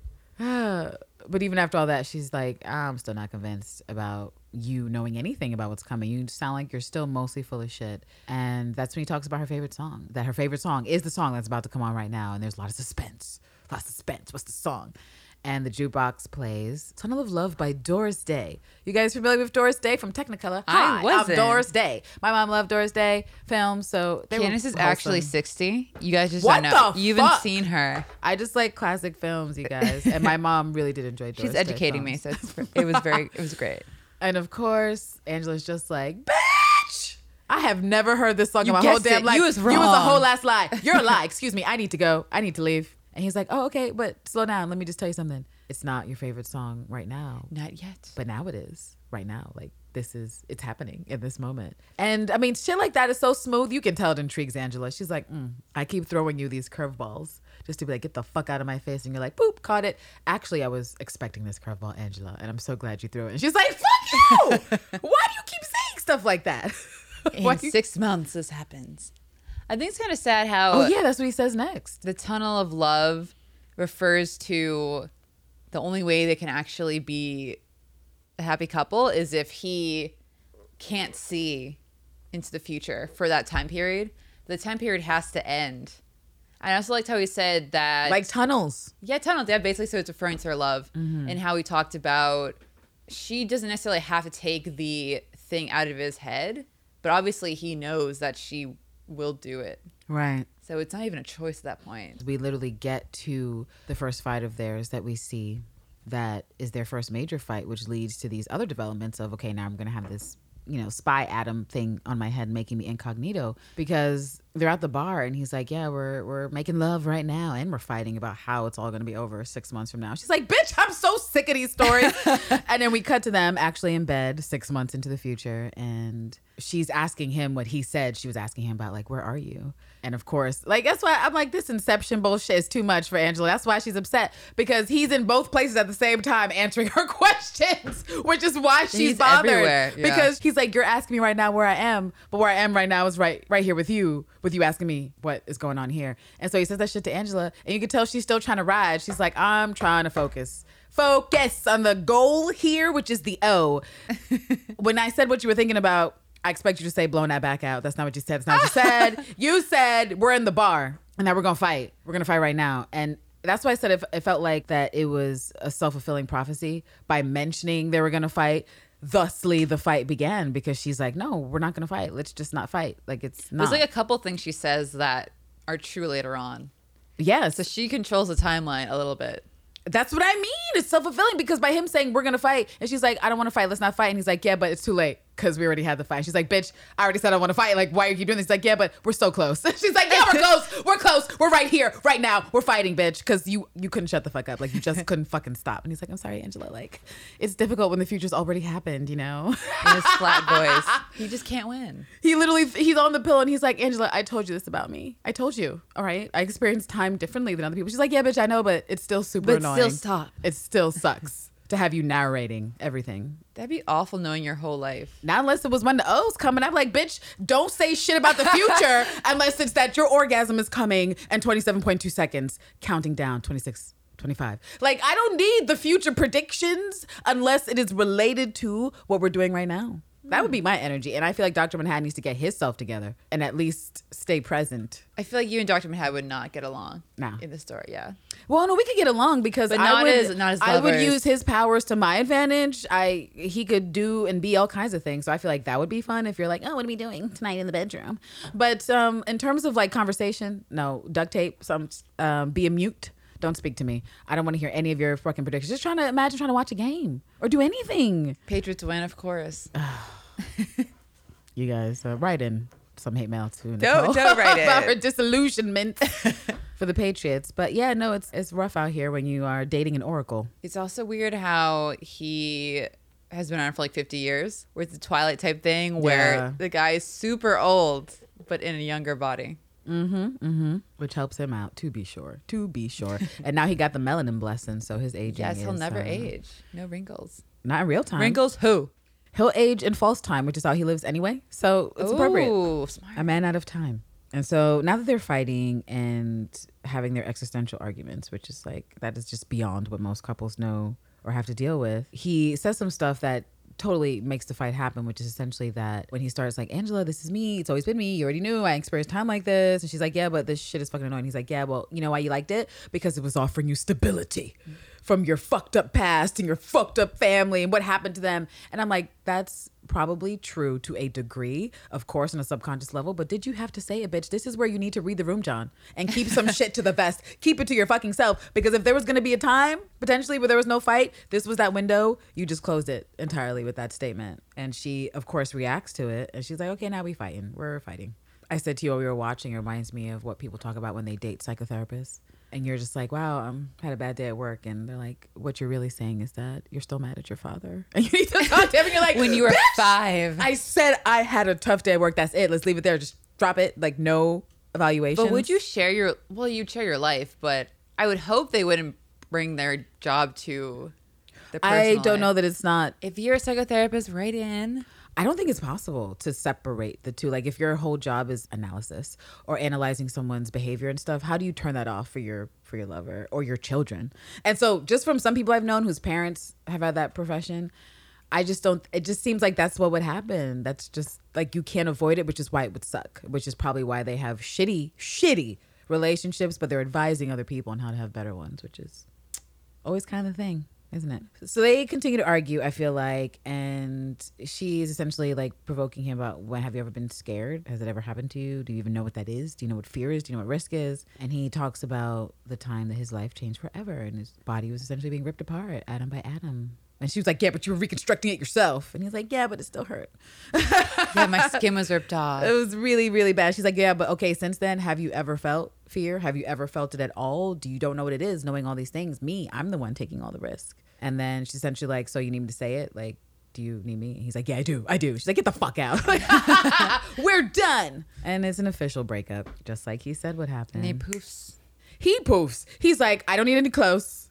I don't need a robe. I'm off to see Adrian naked in the snow because um Well, she turned around. I was like, "Wait, he's already gone, hun." No, she already knows he's that petty. You can't tell Dr. Manhattan something and not expect him to actually just like do the thing right then and there. And later we see in the episode two and he's like, I'm hungry. Poof. Like, who can deal with that kind of shit? Like, when a motherfucker can just transport out the conversation, just phase someplace else, that's rude. I couldn't do it. It's different than like walking out and slamming the door because at least there's steps you have to take. Like, someone could catch you, someone could follow you. When you just phase, that's it. Conversation's done. It's I would do that too. Just someone piss you off, you Just just phase. disappear. just leave them in your angry vapors. Yeah, and that's when we got full Monty from Cal slash John slash Dr. Manhattan, which I say bring all the frontals. I always have a side campaign that is like equal opportunity nudity for men and women in these shows, especially HBO has a lot to atone for with the Game of Thrones. I feel like every show has nudity on HBO, or they're big ones to some Not- extent. I would say because you, now you say everyone. I'm like, but what is like? I don't. I don't feel like Silicon Valley has nudity. Do you know what I mean? Like I I've haven't- not I watched it in it, I a while. know. I saw like the fir- most of their first season because it was just coming on after Game of Thrones or something like that. But I don't know. But I feel like in that first season, I saw no nudity, Well, more of their dramas. especially if it's a period piece. But that's what I mean. You're used to seeing tons of boobs. Yeah, and yeah. I wasn't never anything else. And so they have a lot to atone for with respect to as a channel, Game of Thrones, because boobs in the corner. They were always on- the They were just always. Like, why are you always at the "Why is brothel?" Do we need to see this many boobs? you go to the library and have I this feel like conversation. the law of ratio, like if we're gonna have two dozen boobs back there, can that one at least one peen be in the background? Just for just say it. It's a brothel. Surely, surely, unless this is a sapphic brothel, unless it's Themyscira, I don't know why there's not a naked man back there. If we must show the nudity, let's let's be fair. And so, big ups to the producers and crew on this show for being like, "Hey, man, we're gonna do it, and it's gonna be a dude first, and it's gonna be fucking fine and on brand because it's relevant to the story and how Doctor Manhattan sees the world, how he moves in the world, and it's just apart from what other people perceive as normal. Because as soon as he gets there, Adrian's like, "Oh, bitch, I knew it was you, even though you're a big black man now." I'm like, "Who else would come in yeah, here naked, just naked in and shit, Antarctica. just naked in the snow?" He also Girl. phased through like three walls. He had no socks on. I mean, Oh, he didn't. Yeah, He was nothing naked. It's insanity. Adrian couldn't think it was anyone else. And Adrian muses a little bit about the annoying humans and their bombs. He's watching the same show on several screens, looking real haggard, lonely. The screens aren't bored. working. Barely. It's like I thought you were smart. Fix the chip back there. Get the signal. Yeah. stronger. He didn't look like he had the latest model either, a flat screen. So that was unfortunate for him. His whole layer was in disrepair as well. Things were knocked times. over, Rough times. misplaced. He's going through it. good. That's what he deserves. And Dr. Manhattan is basically like, yeah, yeah, you know, humans make their bombs because they're humans, and it kind of makes them feel safer because he sort of laments the fact that oh, all of my efforts wasted of killing three million people, and the humans are still here making weapons. It's almost as if they're humans. Yeah, because It's almost hi- as if. his goal from the psychic event was to make sure that people were scared of a higher power doing things and they wouldn't fight with each other, in this case, Russia. But humans are humans. Like, this has been Mm-hmm. Happening for saying. thousands of years, Literally for as long as we've existed. you cannot get rid of war. Humans will not stop fighting each Yeah. other. They will find ways. The pettiest of ways. If all humans look alike, you will still find a petty ass way to argue. There's some way If all humans look differentiate. Yeah, something Right. That's what he, that's will what emotions do. Emotions equal petty. A lot of times, and petty equals ridiculousness, and ridiculousness leads to war, etc. After Adrian is like, "Oh, hey, it's you," and he's like, how do you know it's me?" And he's like, "Bitch, who else? Who else, bitch?" He's like, "Well, it's been like 24 years, right? How are you doing? How's it been?" Sorry I tried to kill you. And he's like, "Yeah, yeah. Remember you tried to destroy my ass?" He's like, "Yeah, that's true. I did. I thought we were My over bad. that. It's been 24 years, bro. That's the Let's move on." John also remembers that he was disappointed in, in Adrian. He's like, "Yes, I was. I remember we were talking, and I was like, I'm very disappointed in you trying to murder me and such, and uh, killing these humans. Yeah. Disappointing information to learn. We also learn Veidt, Veidt. Oh my God. Can you mess? Okay. Veidt. I don't know why I see the word and then I just blank. But Veidt is also a woke king who talks about blackface. Wait, wait a minute though. He did make a statement that I don't know if it'll come back, but I, it's felt like it's something when he was talking about before he does make that statement about blackface. He says something about after John says like, "Oh, I was disappointed, you know, in you about that," and he says that he was he was gambling that Dr. Manhattan had morals. What do you think of like Adrian saying that? That was very interesting. That It he was. was. trying to predict what Manhattan's doing. Like Manhattan knows what is going to happen in the future. So his morals are kind of not his to have. It's like what happens in the future is what he's going to do for his desired outcome. Do you think he wanted potentially to provoke some sort of interference from Dr. Manhattan back then when he was planning his bullshit to make such a statement like, I'm trying to see if you had morals, what those morals are, what they look like? I think because he considers some, him a god, he says it multiple times. So, do our powerful figures in society, in this case, a little god, do they have ethics, or are they just immoral as us? Well, I guess that's why it becomes philosophical because can you have ethics? This whole story just if you're superpowered, like what can your ethics look like when you're superpowered? Yeah. That's the whole Lex Luthor dilemma that he had obsessing over Superman, where he's like, you simply cannot exist. You, with all of these powers, makes you a god, thusly you can't exist because these things mean you're going to be bad because, well, and that's not, you know, A plus B doesn't always equal C, certainly not in philosophy, but I feel like those are the kind of sentiments we're working with here. What was that? I remember from philosophy class, which I did not like in college, but it was a story from Socrates about he was talking to someone and they were discussing what makes someone good. Oh, um, I think it starts with a B. Socrates' essential crown jewel is basically like, you know, the only wise thing a person can know is that you don't know shit. He was just so sassy in all of his adventures. But in this particular one, he's discussing with I think, a student about how is someone good, and they say, "Oh, someone's good when they do things good when no one's watching, where you can be evil and no one's gonna know, but you mm. decide to do the right mm-hmm. thing." And then someone else mentions, "Oh, if the gods do it, it's good." But then he comes back and says, I forget what he says for this argument, but the gods being good does, doesn't necessarily mean that something is good inherently. Mm-hmm. So again, it's an open-ended question of is John like the ultimate moral character, or is Oh. it very is it decided for him? You know what you made me think of? Um, I feel like this was in a portion of this was mentioned in the Amazon Fire Festival documentary, but they had an expert on there who I don't remember what the title was, but it had to do with dealing with deception, ethics, morality, and the kind of person who like runs many experiments to see find causation and correlations to why humans tell lies or can be more deceptive at times than others and such. And one of those things where you're relying on someone tell, being honest with you but if that person has a perception of being observed does that change? If this person has a perception of them doing wrong benefiting something good how does that affect the morality versus you know the people that are always like lawful good? Although sometimes i think a lawful good is naturally a lawful evil because if you're consistently lawful and the laws are fucked and you're like no but the law. That sounds like colonialism. yeah. so and things of that nature versus chaotic good which is sort of like i will do what is lawful and unlawful to get to what is good but then morality is always subjective isn't it because it's what you interpret and experience so We have no answer. uh, we But we out here confused like yeah. Angela. I didn't know we In the get bed into sheets. philosophical questions in, the bed this sheets. show, but She said, "Could you keep your philosophy questions out of the bedroom?" She was pissed. She's like, "Oh, what the fuck? She She's like, rolled "Bitch. I was almost done. Can't you see it in your head, you jerk?" He was like, "Yeah, but We it gotta- already we happened, Angela. We have Yeah, to see it sorry, through." oh, Adrian, he drops the cephalopods. Just while he's talking, he's like, "Time to solved." rain squids, baby!" And somewhere down below, Looking Glass is freaking the fuck out. How dare you, Adrian? But also thanks because I'm still pissed at Looking Glass. So freak his ass out. Turned on him quickly. But I think you. I don't know if we thought it was Doctor Manhattan that was doing this, or I think I mused that it could be Lady that Trieu. thought- yeah. or that she knew of the origin. And I'm still of the idea that she knows what Adrian is up to for the simple fact that she knows what Dr. Manhattan is kind of up to because Dr. Manhattan decided to see Will before he did his whole fucking shits. And Will has been hanging out with Lady Trieu, who he needed, according to Lady Trieu, to do the thing of the paradigm shift. So yeah, I assume will theories later. I'm on. still stuck on my shit that Lady Trieu knows everything, and then she has a satellite looking at Europa right the fuck now. She's like, look at these fucking these fucking clones. Same as when she's looking at her cerebro of prayers. She's like, pull up the the satellite for Europa, please. Hey man, was the Teletubby toys a scam? Those little um Tamagotchis. If you get some kind I mean, of use out I didn't it, think they were a god, and I was praying no, to but you, but but it wasn't a real pet either. It was an algorithm. It was code. So, but for but all you the people, knew it was code. Like no one thought it was did you? actual. Did you, or did some people say this is actually my pet? I never had Tamagotchis. I did play Neopets though.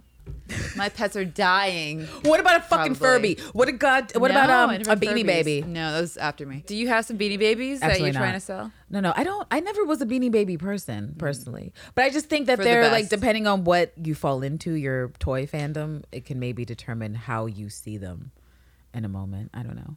So those were never my things. I I wasn't. I mean, maybe like a Cabbage Patch when I was super young, but then I saw. Child's Play and it ruined it. And I threw my cabbage patch out the window. True story.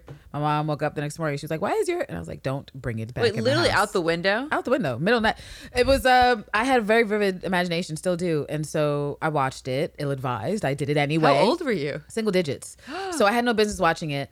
And I don't know, you might be too young to remember this, but when I was really, really young, there would be commercials and things for a toy called My Buddy. My Buddy, My Buddy.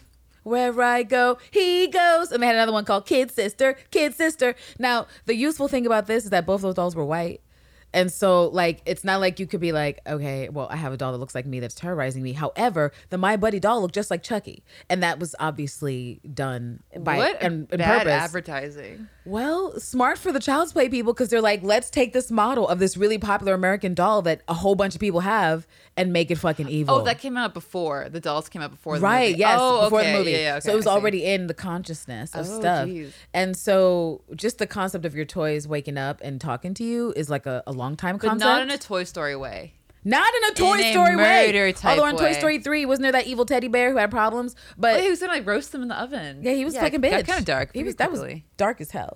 so when I was asleep, I had a nightmare, obviously, but it felt like a waking nightmare, and I swore that my Cabbage Patch head turned and was like, "I'm gonna kill you." Like I saw the lips move, and I was like, "Oh, that's it." So in the middle of the night, I threw up on my window and chucked that bitch outside. And I was like, "I'm done with dolls," and she went. Everybody went boom, boom, boom, boom, boom, rapid fire. And the next morning, my mom was like, "What is this?" And I was like, "We're done. Don't bring them back in here. We're done. If it, throw it in the trash or give it to someone. I'm. It's not happening." And that was all she wrote for me and dolls.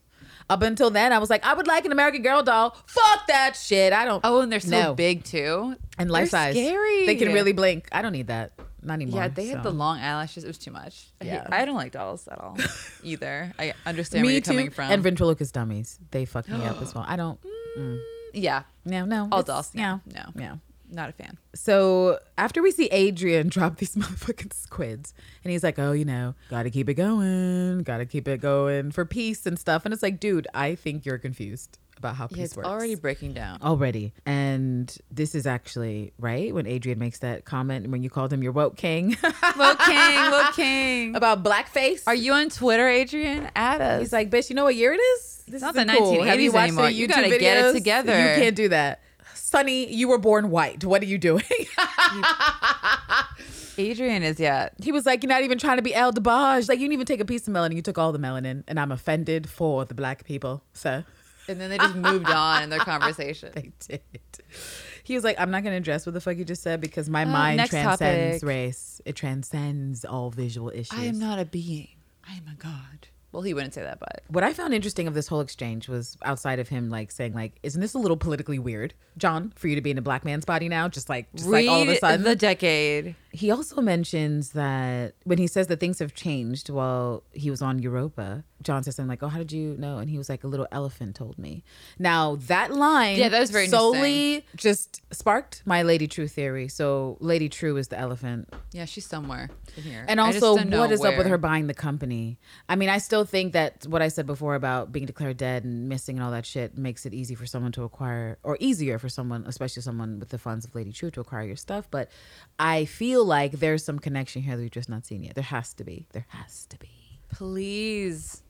Because if Lady Trieu's not involved at all, which he has to be, a lot of our Why is he- theories wouldn't make sense. Why is he making a message unless he had some sort of idea that someone could see him? And if it's not Dr. Manhattan, who else is there to have a satellite by Europa? For what purpose? Hmm. Do you know what I mean? Like Lady Trieu for her scientific purposes, but I just don't know if it makes sense to him that Dr. Manhattan would, I guess, just look at the surface of the moon because the way he's giving the message doesn't make sense unless he's positive, at least in his mind, that someone will see said message through something. And so, I, unless outside of John just floating up back to Europa and being like, oh, look, someone's trying to send messages, who else is it but some government or Lady Trieu, which I say is the government, the top government of the world because she owns everything. They also never talked about getting Adrian back from Europa. It just This seemed like they decided to put him there, and there was no discussion about, oh, what if I don't like this? Just assumed he would. There wasn't maybe- a conversation. There wasn't. No, think about it. He was like, "Can I go? I would like," or rather, Dr. Manhattan's like, "Would you like to go to this perfect utopia I've built?" And he's like, "Yeah, dude." And he's like, "Bitch, you gone? Give me the, Yeah, the thing." like touches him.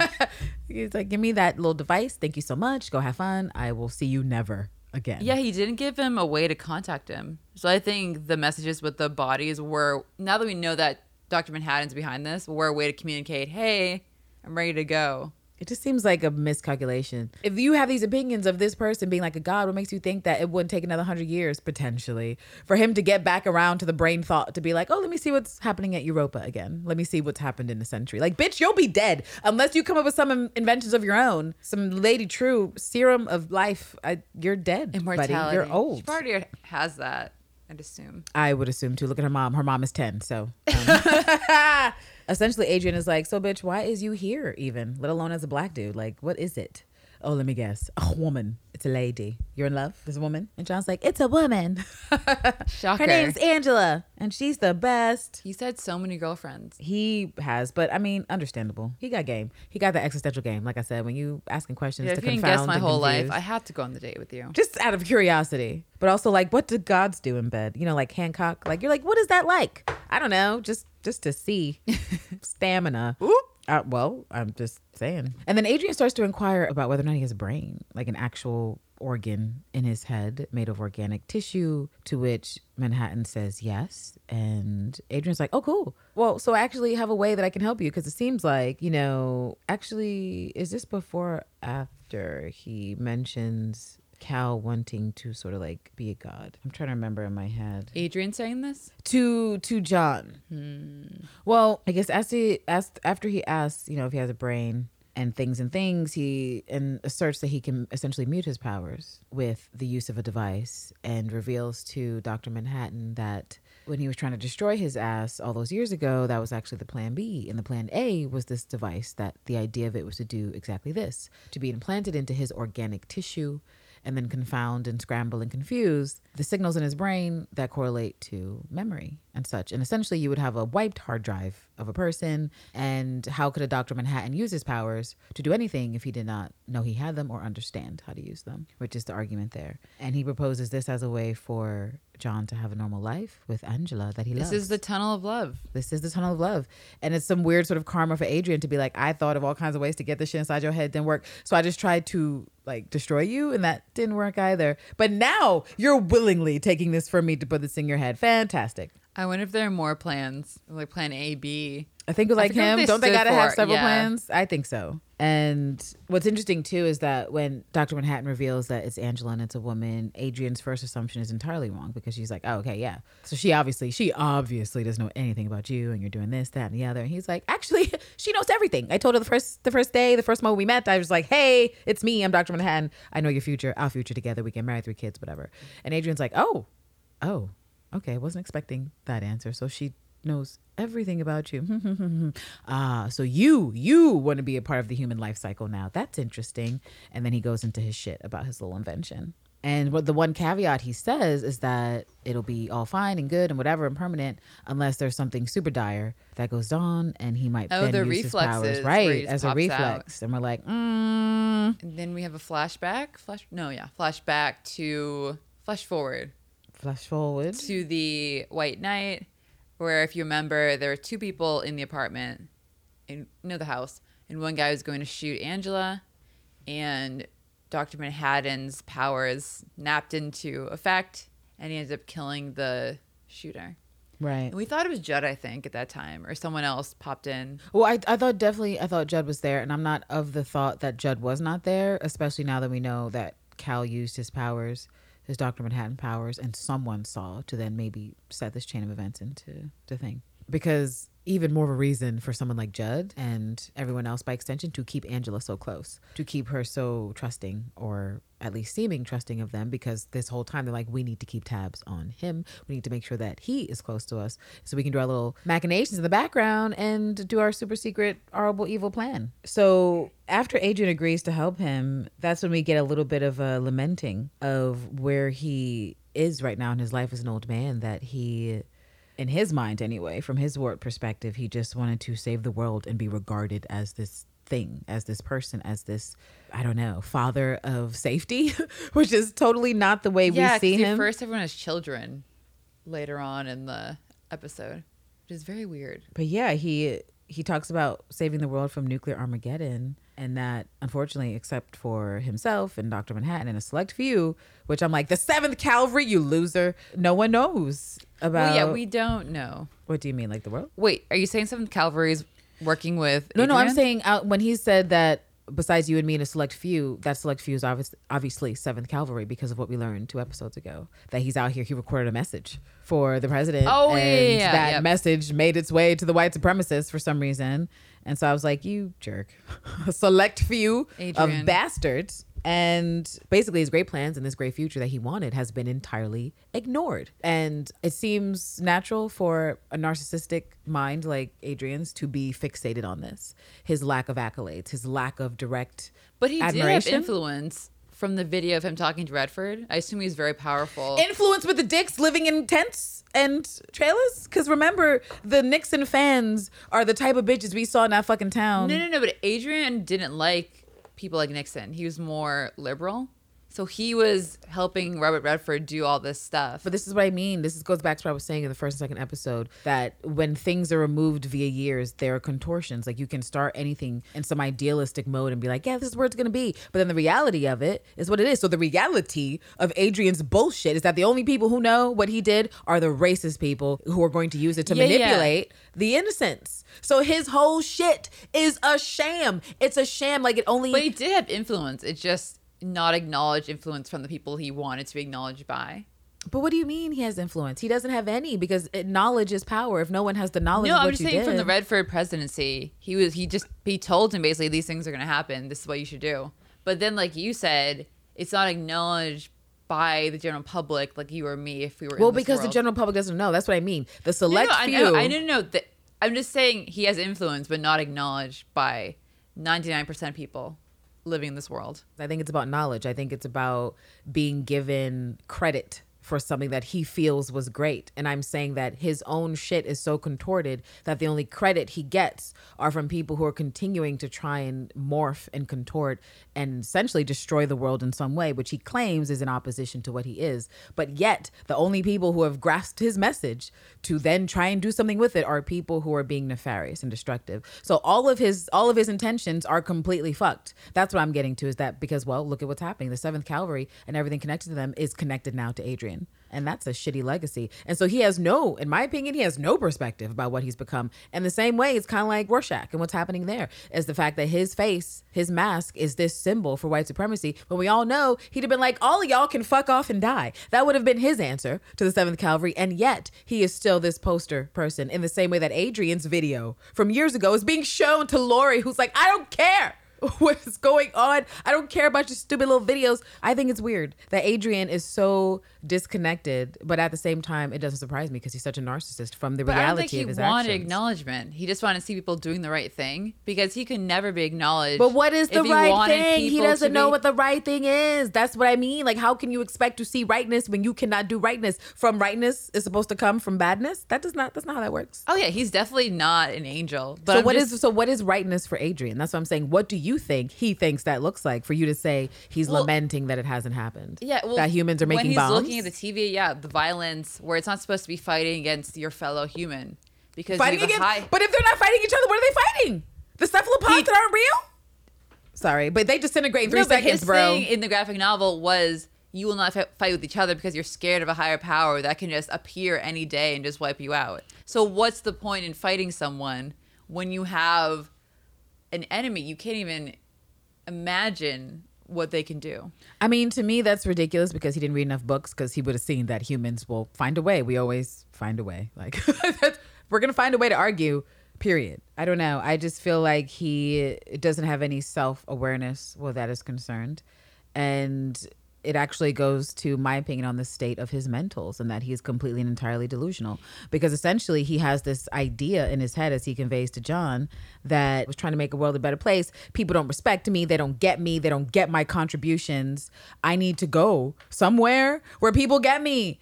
And it's great and it's whatever. And John mentions that he made this thing on Europa and it's supposed to be this place teeming with life that is completely void of conflict. And this is where I think this is what gets Adrian because he adds that, but all they want to do is please and adore him, which is why it's unsatisfying for him and why he had to leave all the creations behind. But they're just waiting for someone to worship. And that's when Adrian is like, wow, sounds like a paradise. So, in my opinion, this is his ego saying, I should be worshiped. People should be thanking me every day for what I did. Didn't I save everyone from the Cold War? He has no sense of self awareness to be like, bitch, people curse your name. The impact of lives you have destroyed has now surpassed the lives you think you saved by killing the three million because you have people like Looking Glass times the millions who are fucked up and buying into Lady Trieu's ridiculous slew of contraptions that barely do anything because he has fucked this many people up, but he's still convinced that he's done something beneficial for life when no, no, bro, you haven't actually. All you've contributed is more negativity, more death, and more fear. It's my hot take on Adrian. So let's agree that he wants to be acknowledged, but Well, yeah, I think he wants to be regarded as a god, and that's why he, when John is like, "Oh, do you want to go over here to but I perfect think he place?" already thinks of himself as God adjacent, where he has that level of narcissism for Well, that. yeah, I think that's a that's but he just that's a wants piece of people narcissism to is just thinking godlike. obey him, like what I think it's about directions are- admiration. I think it's about I admiration. think. I think it's just actions to people. That's why he wants to go to the Europa because everyone will actually do things he wants them to do. But if it's already a utopian paradise, what is there to do, Nicole? What is That's there he to do bored. but exist? That's why he's But that's leaving. but that he says he's leaving because he's not needed. That's what he says at the end. He's like, I'm not needed here. It's perfect. And so I'm now suffering because I'm not necessary. And for someone with an ego like his, how can that be possible to exist in a place where you're not necessary? But his fucking ridiculous ass doesn't realize he's not necessary on earth either. He's not there. He's convinced himself now that he's been over here in the utopia doing his weird stuff with the Crookshanks and Phillips that he is needed on earth by the 8 million people that he left behind in New York. But bitch, those Lady Trieu folks now, they don't need you. And that's what's funny to me. That's the hot take is they don't need you. They never really needed you. And now you've been replaced by a better, smarter, younger bitch. So actually, when you get back to New York to be like, hey kids, I'm home, no one's paying attention. Lady Trieu's cloning babies. Like, better luck next time. And she owns all your shit. So I'm actually hoping that he does get off Europa eventually, just so he can be completely and entirely sunned by Lady Trieu, I think he will next episode. He'll appear back on Earth. but only by design. Like, I don't know if he'll. I mean, if he's somehow able to morph to planet Earth with a horseshoe, I'm gonna have real problems and write into Lindelof. But you know, maybe they'll sh- maybe they'll show us something different. But that's that was my that was my other hot take that I was going to get to is that I actually think that that this part of what we saw for Adrian for me was about his warped sense of self and his perception of the world and that he's still holding on to these insane things and that's why he went over to the utopia and now that's why he wants to leave the utopia because he's still so confused but he will be even more surprised because he's not been in the world for all this time. So he doesn't know about the developments and things and things and things to be like hey bro lady Trieu she got the clock tower which by the way i'm still holding on to my theory that it's a time machine okay? So i'm just disproven of my theory. I'm still holding on. This fancy time machine that she's got there. I, I'm personally pleased that we got to this point with Adrian where he is completely and entirely obsolete. He is irrelevant. Because for him, that is the worst fate. I was trying Well, to no, no, actually no. say in the this. graphic novel. Remember, Lori was like, "Hey, we need to go to the poli- police and tell someone," but then he says, "Oh no, you can't tell because then the bombs will go off." This is me saying Adrian's perspective now, not Adrian then when he's young and still blonde and sprightly and his knees work well. I'm talking about Adrian now, who's been alone and left to think and meditate and see that all of his great plans have basically amounted to nothing. That there's not been any real tangible change besides the increased paranoia and ridiculous things he left on planet Earth. I think we're saying the same thing, but di- different ways. Probably. Okay. What happens after this? Cal's basically like, Godspeed, bitch. And Zaps, he didn't even say you want to take a pillow. He like touches them. You want to take your favorite pillow? he was like, bye. See you never. Can't bring clothes. Just have No. to go. He was like, you don't need it. The clones will make it. It's perfect. Who needs clothes? From there, we cut back to Angela and Cal, and she's asking about. Do I just push this metal thing into your head?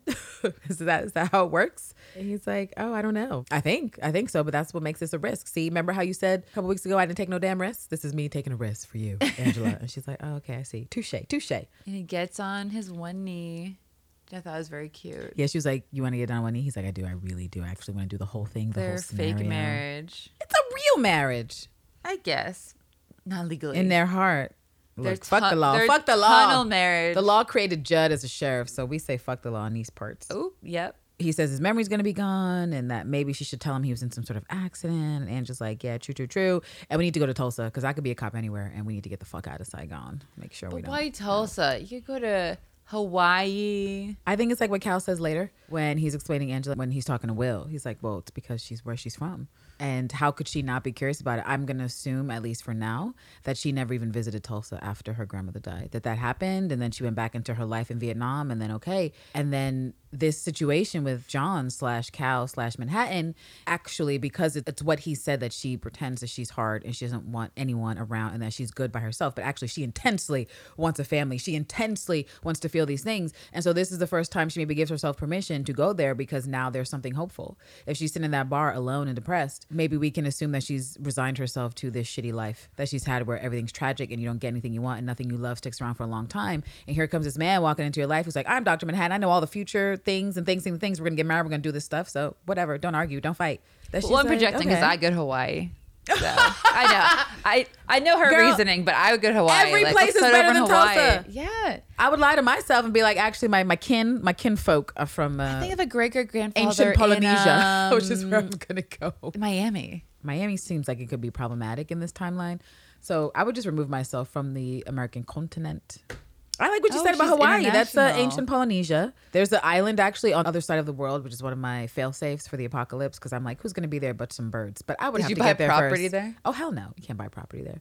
But I mean, it's just so deserted. I'm just gonna pull it up on the Google Maps so you can see what I'm talking about. But the island is called Tristan da Cunha. You said it's- is in the Pacific or where is it? Oh, girl, let me. I'm about to show you. You're like, where is this? How would you even get there? By Would you steal your plane? By boat. Mail actually takes a ridiculous amount of time to get there, and they don't get it directly to their island. It's a neighboring island, and then it has to be curried over. Oh, okay. So people do live there currently. But before I zoom out, I just want you to see where it is. Okay. Edinburgh of the Seven Seas. It's an island, not the tiniest, but pretty tiny. But I'm just going to zoom out to show you what's nearby. See how how far yeah, I'm you going. did like five. zoom so outs. that's the South Atlantic Ocean that you can see Oh, there. Atlantic. Let's go further. oh Okay, wow. so over there we have Africa, but look how off the coast from Africa it is, Smack right? dab in the middle. smack dab basically between Brazil and Africa, which is a huge distance considering the size of Africa. So, Yeah. The more you know. you know, I have weird facts like that where you're like, Candace, how'd you know that place was there? And it's like, well, I like wildlife, but also I'm like, where could I go where zombies would be the least likely Did you place just to end zoom up? in to random parts of the map to find that? No, it's actually because I I have a thing about birds environmentally and things. It's super important to make sure these places are cared for. Ah, okay. And so it's a remote area of volcanic islands. And I just think it's super fascinating. But then also the other stuff of like, if I could get there, and getting there would be problematic for sure, for sure, for sure. But if it was the apocalypse, the likelihood that a zombie is on that island is very small. You now that I've just said this to the world, some, Everyone some dicks buy might be there. Property. You you can't though. Like, Open you a can't- resort. On the no goddamn, no one's gonna come to your resort. No, I know, but just to like be ready for the apocalypse. You No, I agree. You I just gave wish the I had the money. Great tips. I did. For And if I see you bitches there for the apocalypse, save me a goddamn spot. Because this is where you heard it first. Don't leave me out to fucking die. Give her a room. Please. Give me a whole ass hill. Like, we got space. Like, give me. You really thought this out. No, I have. I have. You'll have your side with the birds and the mountain. I'm not afraid to admit that I think about the apocalypse on a, re- on a relatively like flat consistent basis. Well, the apocalypse is possible in several different ways, just a bunch of different ways, where the flat Earth is completely impossible. So, no. Just think about volcanoes ever erupt in the United States. We done. I choose This is not one to of the think ways. about that. See, I can't help it. Back to Angela in motherfucking Manhattan. She basically asked him if he forgets everything, will he still be him though? And he's like, with my memory gone, you're not losing me. I'll still be here. You'll still have the body and the talents. And she's like, true, true, true, true, true. But not the powers. But not the powers. And squish, put this into your fucking head. And we are back at the bar again. And she's still not really believing him. And she's like, well, bitch, you are talking a real good game.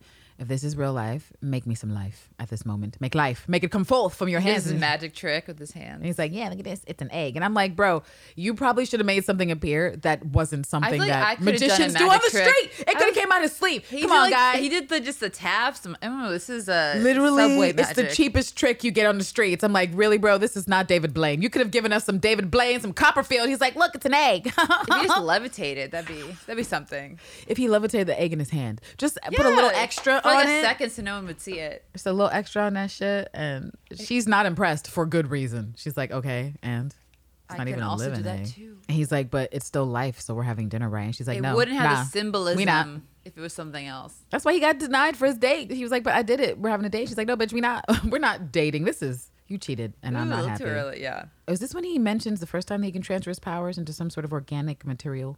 Yeah. that if a person anyone. consumed it, theoretically they would have his powers. because they're talking about the kids right, and that when she thought they were actually biological. when she mentions he or he won. mentions they'll have three kids, a boy and two girls, Yeah. and she's like, "Are they gonna be half god children? Are They gonna be Hercules?" But he said he has to ask, ask for consent for these children to have powers. I'd want powers, so like, please. Ish. He's he can be kind of a dick, so I don't know. I'm like, do I do I lose? Do I become as existential and annoying as you do, Doctor Manhattan? Because if that's the case, keep that shit. I think Topher might get powers. That's my hot take. At least some. That's weird. I mean, I only say that's weird because what the fuck is Topher gonna do? He's not even six feet. He's not even five feet. What the fuck is Topher gonna do Just besides future, like when be Dr. Manhattan's angry? gone. I don't know. But I don't know what they concentrate on him a lot, or more than the other kids. I feel like he's So a reflection of. Angela, but that's just me at this time. I don't know if that's relevant, but he feels like he's some sort of reflection of Angela as a child as well. And this idea of, I don't know, will Topher follow in her footsteps despite not having the genetic link? It seems very likely at this point because they're so similar. But yeah, after he says all that, Angela's like, well, guess what? Joke's on you, bitch, because I don't want no kids. I never gonna have no kids. In fact, crack this egg in your goddamn cup. I'm out of And here. then he drinks it. He's like, girl, thank you. I, He's I used to play football. beer, right? I like to drink eggs, so I'm just gonna drink this right here. Beer and an egg. That's not right. I don't think that's right. I've never heard of that combo ever. I don't think we should ever hear of it. And uh, if you know about that, listener, keep it to yourself. We do not need to know Do what not at countries they drink fucking eggs and beer because fuck that. Fuck that. No way. I'm just trying to wonder how that would taste. I already don't. don't wonder. I already don't, don't, like beer, Don't so I would hate this. Don't wonder. I told you my brother used that shit all the time and he was playing football, and it was the grossest thing I ever saw. beer. Just in general, the egg by itself was gross because he would do like seven or eight, and I'd be like, "You're disgusting," and just like put it in the fucking blender and be like, "Oh, go- go- "Gotta get, gotta get big for football." But yeah, you, if that was beer or just any liquid in which the yolk had to, um, you know what it is? It's the consistency of the yolk, like the the Yeah. the texture. I just feel like swallowing that when it could easily just like come back up is just fucked up. Yeah, I know. I did that. I'm sorry. Confessions. he you drinks- saying you did it before? You ate an egg before? I have dranken. Um, I have Okay. an egg before, Oh, and it was yeah, horrific. Okay. it was horrific. Of course, I've eaten an egg, but yeah. Yeah, I don't know why I just said eat. it's, it's so late. I'm You're like my brain is broken. It is one forty wrap a.m. this shit I'm up. falling asleep. Me, I'm usually a night owl, so I'm doing Yeah, slightly better. but I I- also have a Starbucks coffee.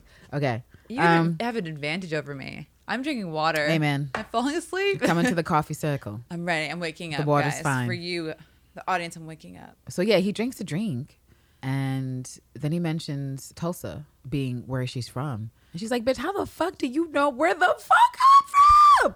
And he's like, uh, well, you tell me six months from now. She's like, again, again with this. Okay, great. But he also does mention he has a blind spot, which you were talking about earlier. I forget, was that The to me or on the podcast? Yeah, the tunnel.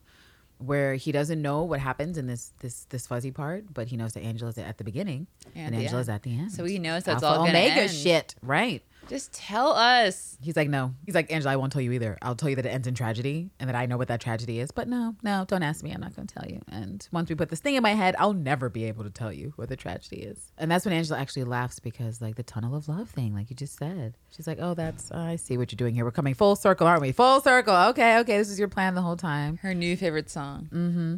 And she's like, okay, so 10 years and then tragedy. I could just leave this shit in your head.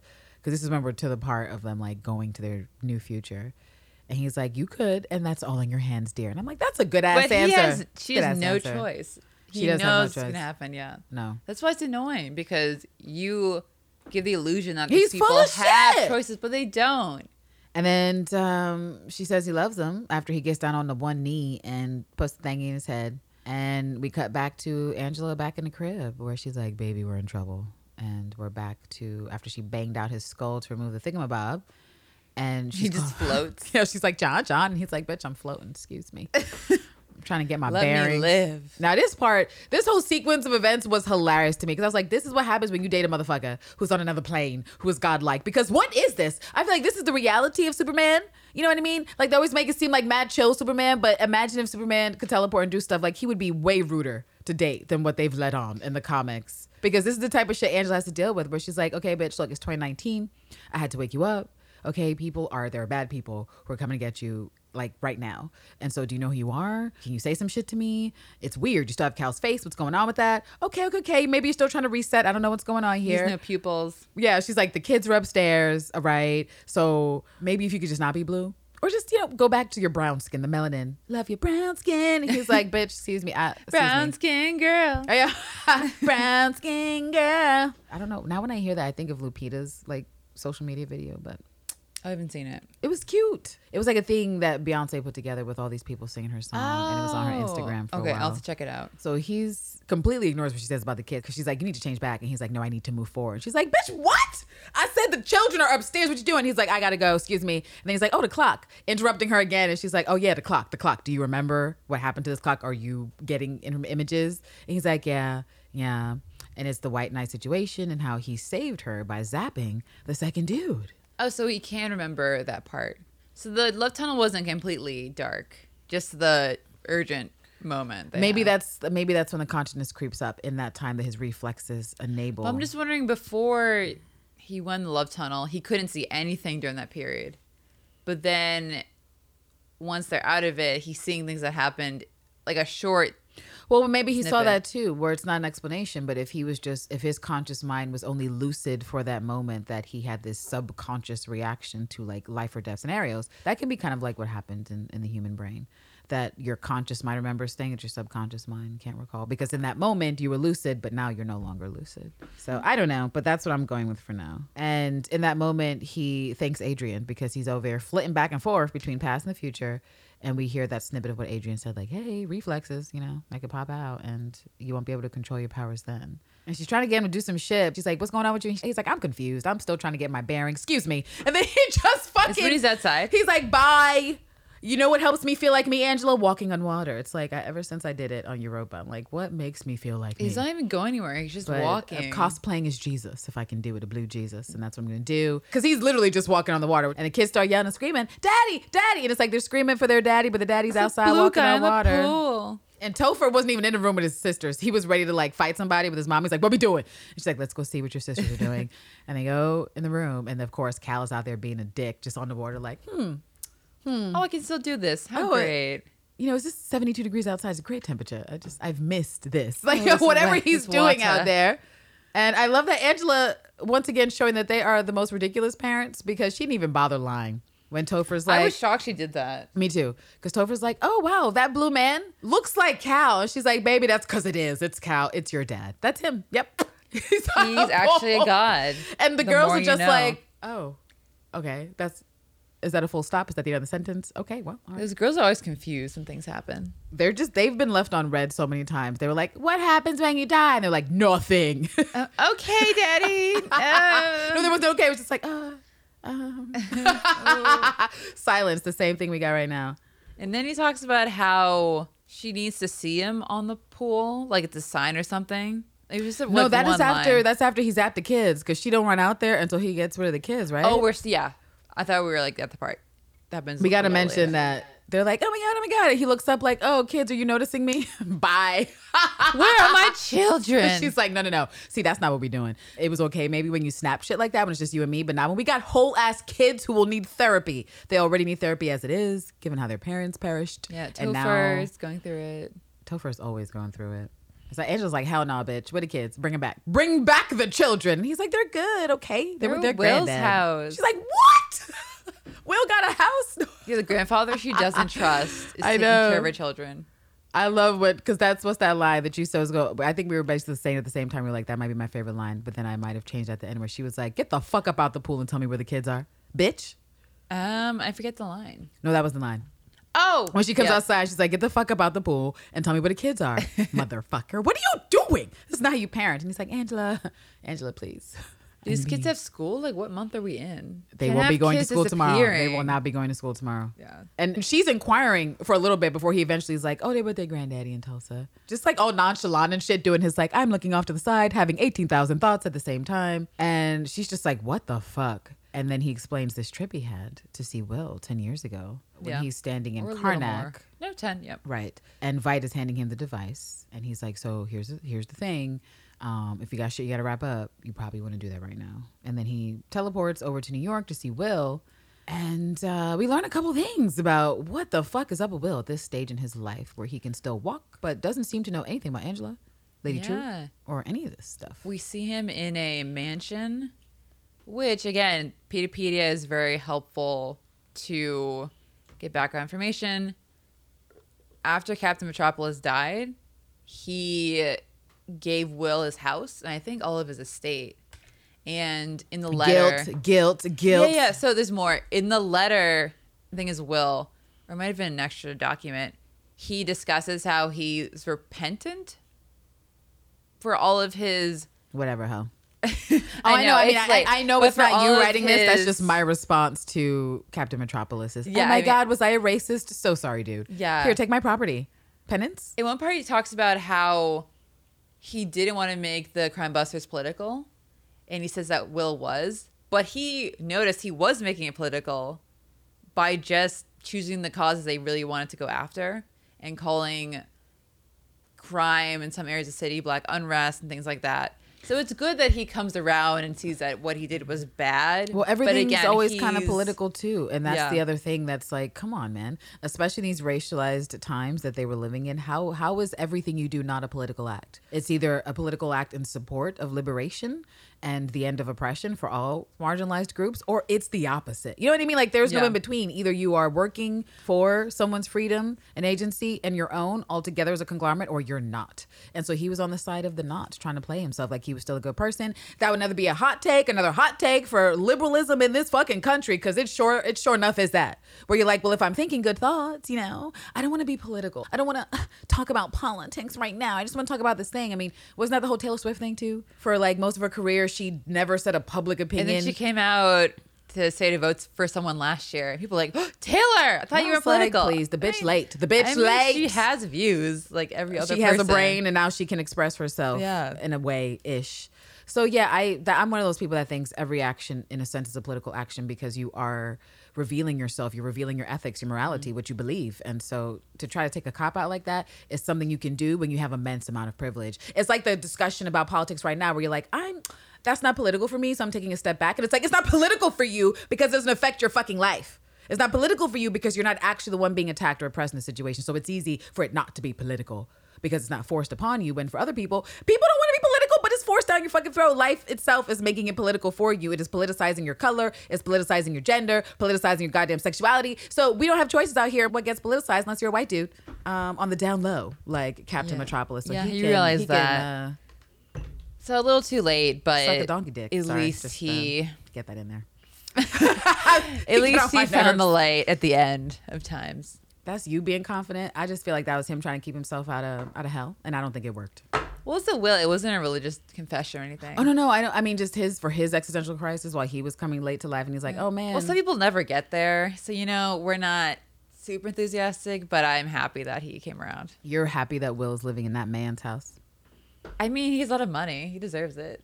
I wish Will would have sold it and lived someplace else because part of me, and I guess this is just actually human behavior, that he still laments or probably misses or, you know, had a degree of concern and love and whatever for Captain Metropolis, despite how toxic and fucked up that relationship was.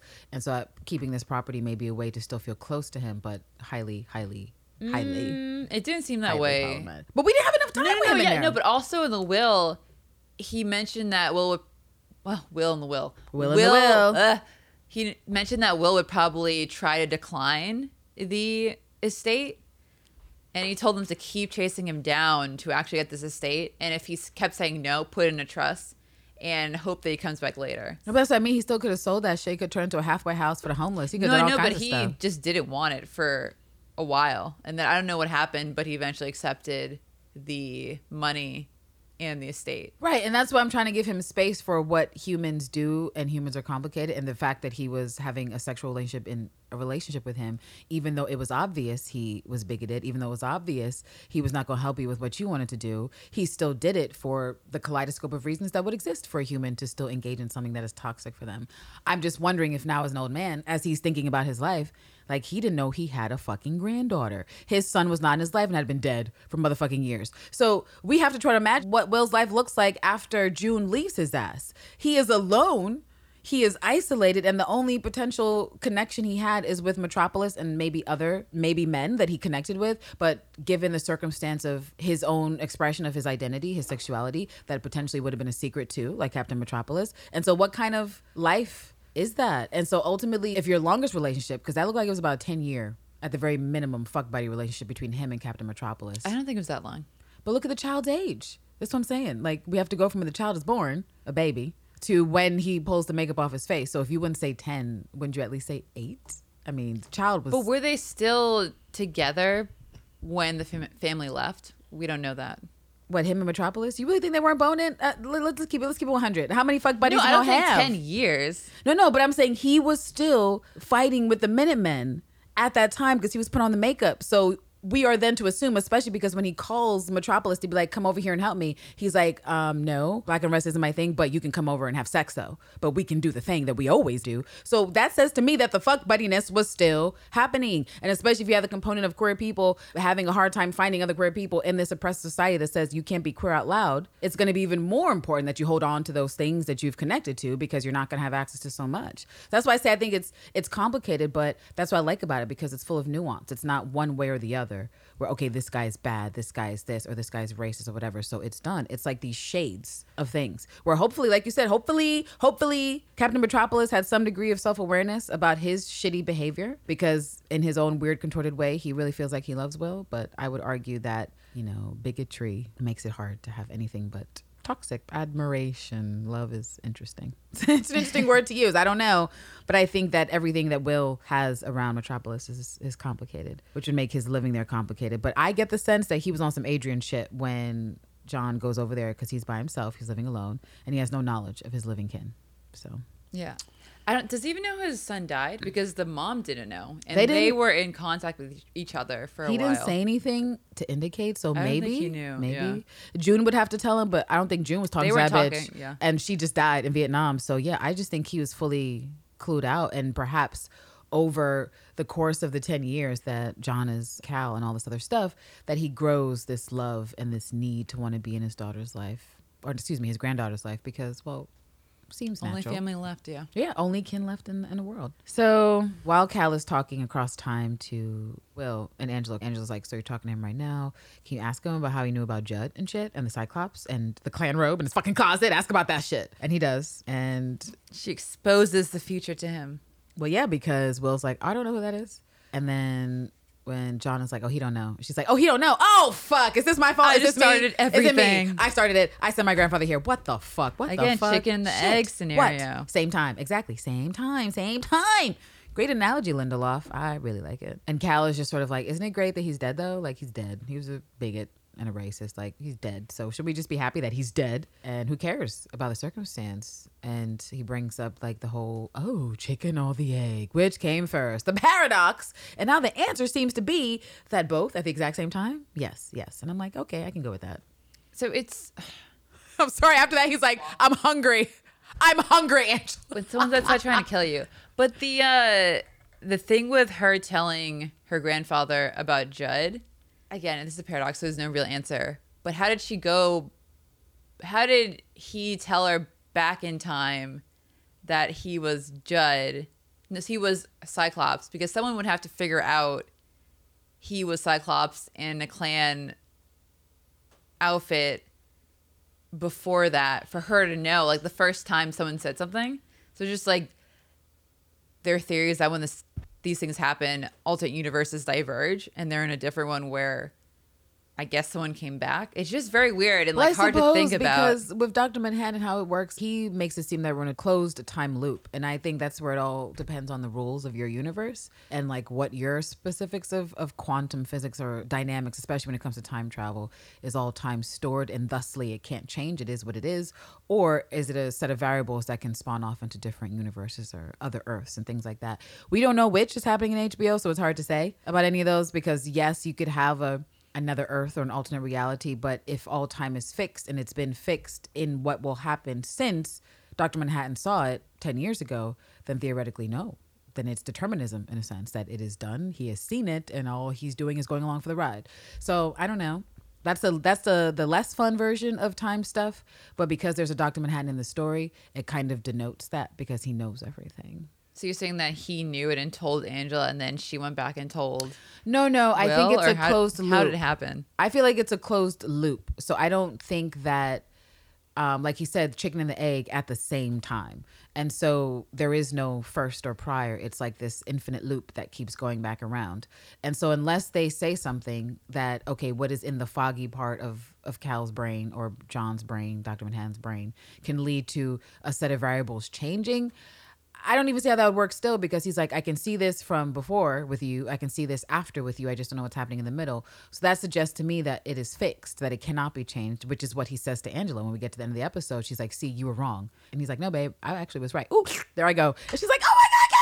and it's so fucked up. And so that's why I say determinism because it doesn't seem at this point in time that they have any tools to disrupt the story. Now, if Lady Trieu comes in, like how I feel like she can be in her awesome Lady Trieu self, she can be like, actually, bitch, I have a time machine and I'm changing the paradigm. So I'm creating alternate realities with this. And it's no longer this fixed system, this fixed reality of what has to happen that Dr. Manhattan has said, but now we have all these alternate realities and we can choose one. But highbrow, highbrow, highbrow We science. I don't know. We shall see. I don't know. I could just be applying the clown makeup very slowly for you all to see, but I just don't know. And then yeah, he teleports. He's like, I'm hungry. Excuse me, I'm hungry. He's just gone. And I feel like Angela's like, yo, I have to take 30 steps to get where you are. You're such a bitch for that. i thought she grabs the eggs and just throws them That's Well, like because she comes to the kitchen and he's $7 worth of levitating stuff. No, no, no. She had to throw it. He just disappeared, literally, reappears in the kitchen and he's levitating ingredients. Why are you making make waffles at 8 p.m.? Because he's hungry. You can have a waffle at 8 p.m. eat. I haven't had one at uh, 8 p.m. If people didn't like waffles at 8 p.m., well, I, I chicken and waffles wouldn't be a I've had for dinner sometimes. But I'm saying but- IHOP. IHOP is a, what is that? aren't they breakfast all day, every day? Oh, I do not like IHOP, but uh, Well, some people in America do. God damn. Like they, they eat pancakes and waffles at 7 p.m. did That's IHOP make you sick? Yeah, it did. But what that's I mean the concept of a of a waffle. What about college? You never did that? No. Like when you well, not all college they have cafeterias have this, but there was always like a thing where you can make like the hotel waffle, a Belgian yeah, but I never had it for dinner. Please send your flaming messages. Dinner to this food whole- should be at dinner. Whoa. Hot. Someone's a little rigid. That's crazy. Um, I would like for people to write in with all the people who have cereal at night because Nicole has issues. Dinner food is for whenever you want to eat it. If that is eight in the morning, do it. That's my hot take for you guys this week. Don't listen to Nicole. Eat food whenever you feel like eating it. I mean, do you want. Any time I of the day. don't do it. Now I want you to eat something breakfasty for dinner. Like now I'm gonna find a way to make it happen. A cereal. If you give me bacon, I will eat it because I love bacon. honestly, It's pretty American. my weakness. It's pretty American. Angela comes in there. She sees him levitating shit. She's like, "Give me these damn eggs." she throws it on the ground, and I thought he was going to try to put his powers in the egg and like feed it to her, but I don't know. Maybe he put it in the flour or something in a soda or juice in the interim because he's Yeah, always thinking. we don't know how far he got in the recipe. Well, he's always thinking so many steps ahead. So he could have, who knows where he could have put it. Just knowing that Angela will drink this eventually or eat this eventually and then have my powers. I'm dead. Here's some waffles. oh, also because we know Dr. Manhattan can now see because the things out of his head. Did he plan? He he probably definitely did. He would know that Will would go to Lady Trieu for help for whatever's going to happen. So, like you said, for the time machine, Will telling Lady Trieu, "Hey, this is going to happen in the future. You need to prepare." Mm-hmm, seems to be mm-hmm. part of his plan. Indeed. It remains to be seen, but that sounds like a good theory. Oh wait, remember you threatened to kill me during this episode? Well, yeah, it's because you were a jerk. I And was I'm going to tell everyone. Yes, So yes, you were. like, yes, you were. I think Angela's she would die. not stop. Not only was she was vocalizing this shit, she kept on vocalizing. I was like, "Can you stop? You're about to get assaulted and kicked out of the studio because she's like, Angela's gonna die. This is it. Angela's dead. Angela's dead." scared. And I was like, "You need to." I see that's how you deal with your fear, and so now I know better that you're just gonna be like, "My fave is gonna die." Well, once Cal died, well, but he's not dead. Well, not no, the Cal, the non Doctor Manhattan memory Cal is dead. but he's still there. But Doctor Manhattan, he's not. he's not the same. He's like sassy now, and like I know the future and the past, and they have been all the same. He has brains now. Previous Cal was just pretty. He I- wasn't the brightest thing. Yeah, but I You know, he was them, like, Angela, are we people." safe? Angela, I have to read off this cue card about our life. And now it all makes sense. It all makes sense. I don't think she was like, babe, let me homeschool you so people can believe it's real. I think she skipped all that. She was like, read this one book and that's it. That's fine. Just stay here, Done. look pretty, raise the kids. It's good. Read a book, yeah. Oh, right. She's freaking out because she's concerned about Lady Trieu after she throws the eggs down. She's like, listen, I'm concerned about Lady Trieu because Lady Trieu definitely seemed like she knew that you were you and you were here with me. And that's, I'm concerned because what does that mean? And also, the 7th Cavalry, they're coming. They're coming. We got to do something. He's like, oh, pause, pause. Um, babe, they're here. They're outside. They've been setting up their artillery for five minutes. And she's like, bitch, why did you, why did you say anything to me? What do you mean? I gotta get my guns. And he's like, because it doesn't matter, Angela. Because it's all fucked anyway, boo. So I was trying to eat a waffle before I got Before I detained die. and kidnapped. Right. I was just trying to have one last waffle. Where are the neighbors in this neighborhood? I They don't think You notice. Oh, they're in Seventh Cavalry too. That's oh, oh, oh, that would be it. That'd that's be my other hot take. Because all the houses were dark. I feel like you'd see seven cars roll up at Oh my 10 gosh. p.m. And Angela proving why she's my fave. That even though John is like, oh, it's over, it's done. Like I'm just trying to have a little snack before they come and get me. She's like, no, bitch. Um, we got to stop these hoes. So excuse me, I got to go to my massive gun closet, my John Wick stash, and get all my weapons. painting. Yes. Because she's not ready to accept there's nothing they can do. She's like, oh, because there is something I can do. Like, I can go out shooting at the very least. I can go out shooting these hoes. And I'm so glad she shoots so many of those bitches before she ends up in her set it off situation. But he just watches her like, oh, look at her go. I love her Oh, so much. I love her so much. And then he says, like, listen, babe, this is the moment. This is the moment I fell in love with you. My God, I already told you it's useless. It's pointless. Nothing can happen. Nothing can be saved. And you're going to do it anyway. And she's like, I'm sorry. Was that supposed to be romantic? Was that supposed to make me feel better in this moment? Because it doesn't. It doesn't. Excuse me. I got to go shoot people. Doesn't she ask, um, like, oh, did, didn't you love me before as well? Well, yeah. Oh, Yeah. she says something like, "Oh, so right now you falling in love?" And Uh, he's like, "No, me." girl. Don't you remember I experienced time?" And she's like, loved you. "Stop, stop. I know how you experience Goodbye. time. You're experiencing time in all the times and all the places. Great, great, great. Fine. Excuse me. I got to go shoot people, if you don't mind. Thank you." And she goes, and he just looks at her like, "Oh, look at my." Look at my violent my babe. That's my babe. She's a killer, and I love it. And she goes out, guns blazing. And this actually reminded me, like I said to you, because I'm a big Xena fan. That was like this the series finale of Xena, where she's like in the land of Chin, and she's basically fighting a whole army. And for the show, if you've never seen it, like Xena was would easily. In a lot of fights, just do away with people. But the concept of hundreds of people in an army with like weapons coming at her body, it's like a little absurd. And so this whole time she's fighting and she's fighting, and it gets to the point where she's mowed through a lot of people, but she's taking arrows and she's still moving. This is what it felt like for me. That type of level of epic warriorness for a woman is that she just goes out there. She doesn't think twice about. it. She's like, "Fuck you, Cal. You fucking." Asshole, let me go and kill these people. And she's like, boom, headshot, boom, headshot, boom, body shot, boom, headshot. And then so she gets in a car and she's on her Queen Latifah from Set It Off, where she's like, bitch, I'm driving in a hail of bullets. You can't stop me. I have so much fucking badassery that you can't stop this. And she's literally not stopped until someone shoots out the engine or a tire or something. And they almost kill her. Almost. I would have left the room. Cal was like skirts. No, I said, I said we're not recording tonight. If Sister Night is killed, I'm leaving. I'm leaving, and I'm so glad she. on the podcast. But also, you were triggering me. You were triggering me the entire Yeah, time. sorry. It was fucking I mean, rude. I was just scared, honestly. no, I see how you did with it now. I and was I'm like, getting oh, ready wow. to wow be sad. by putting me I'm sorry. I mean, in the worst, have to do it. worst scenario. Oh, mean, and so just before she is, just before she gets murdered, Cal appears and he's like exploding heads like water balloons. Ooh, He just points Boop. and then you too. pretty cool. and you hold these bullets right here. Hold them, hold them, hold them. You too, you're gonna lose your head. You over there, explosion like a blood bag. And It's like he Angela's was like, directing traffic. He would do two hands and two hands again. he's out of to uh, give even when he's killing people, and I appreciate it. Angela, I mean, this is like it's like two killers in love. Because look at y'all, you just out, you got bodies right now, but they're racist bodies, so who can really feel bad about it?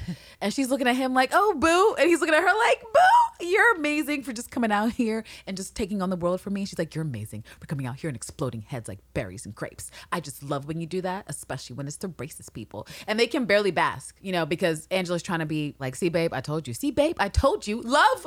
Survives. Love persists through all. And he was like, no, babe. Wrong. That's not how wrong. it works. I'm still You're gonna wrong. die. You're or, wrong. Or be teleported. I can't even finish the sentence. Bye. She's like, He just- no. You just watch him stand right in front of the cannon. No, he's like, I'm gonna make this easier for y'all. I'm here in front of the cannon. I feel like you could have zapped your ass I'm- back inside, okay, bro. I'm a level.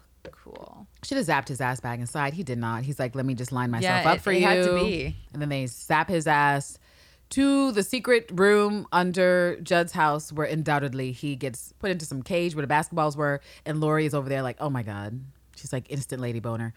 That looks like Dr. Manhattan. She's like, can we be held in the same cell, please? can y'all just She let me out of this chair? that in a sassy way. If especially if you think you're gonna die, get one last romp or try to. I understand it. I understand I it, mean, Laurie. do you, Laurie? Do you? Oh, this is during this whole sequence of events with Angela being a badass, where it's like emerging of her sister night persona and her actual persona because she's like, no mask needed. I'm just going out there and fuck shit up. It is an original score by Trent Reznor and Atticus Ross of the Nine Inch Nails. And I believe I mentioned that earlier. But this particular track was entitled Lincoln Tunnel. And so interesting because we have puns here. Lincoln Tunnel, for anyone who lives in New York, that's a thing, but also the tunnel thing because of the thing Angela said last episode, what is said this episode by both her and Dr. Manhattan. The song that he says is now their new favorite song. It's just obviously there's stuff. After he's violently teleported somewhere, we cut back to their first date in the bar in Vietnam. And Angela is just basically like, thanks, no thanks. I'm not trying to be in a predestined tragic relationship, so goodbye.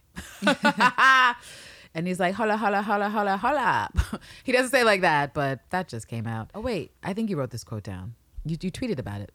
I did. Oh, my favorite quote. Um, all relationships end in tragedy. Which I never thought about that. Either someone dies. Talk about a way to get a date. If someone's like, this this has the most tragic ending I've ever seen, I, I would like to no skip it. hope. And he's like, but isn't there no hope for everyone? How? you know?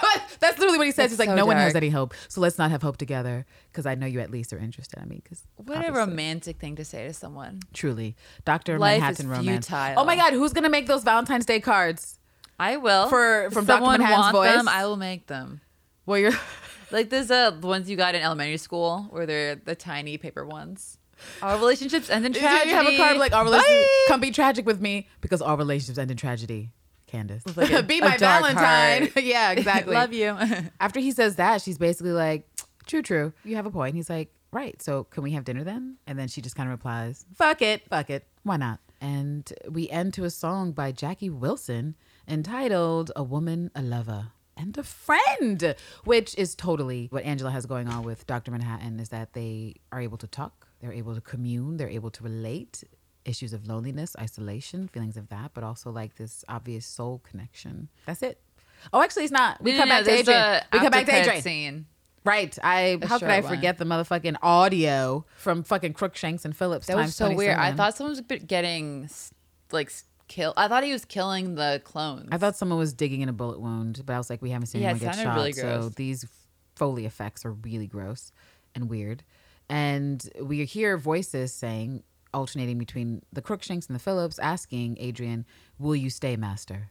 And then you hear Adrian say no, and then you hear like a squish, a slam and a squish, and we realize that's a tomato being slammed in his face. Yeah. They are juicing tomatoes with his nose because they're so mad that he wants to leave. And I'm like, you guys, The this is not This is not the punishment I had in mind when you guys were like, guilty, guilty. I did not see this coming. I did not see that coming. I thought it'd be more intense, like an execution or I submit to you that getting Like tomato jail. juice in your eyeball and in your Oh, nose is it is unpleasant. It's Yeah. a yeah, it's not. He's not having a great time. No. So I guess they're winning in that sense. I love tomatoes. I don't know. Tomatoes are good, but still I don't want none in my nose. That's shit, they're like on his like, Like, consistently, right?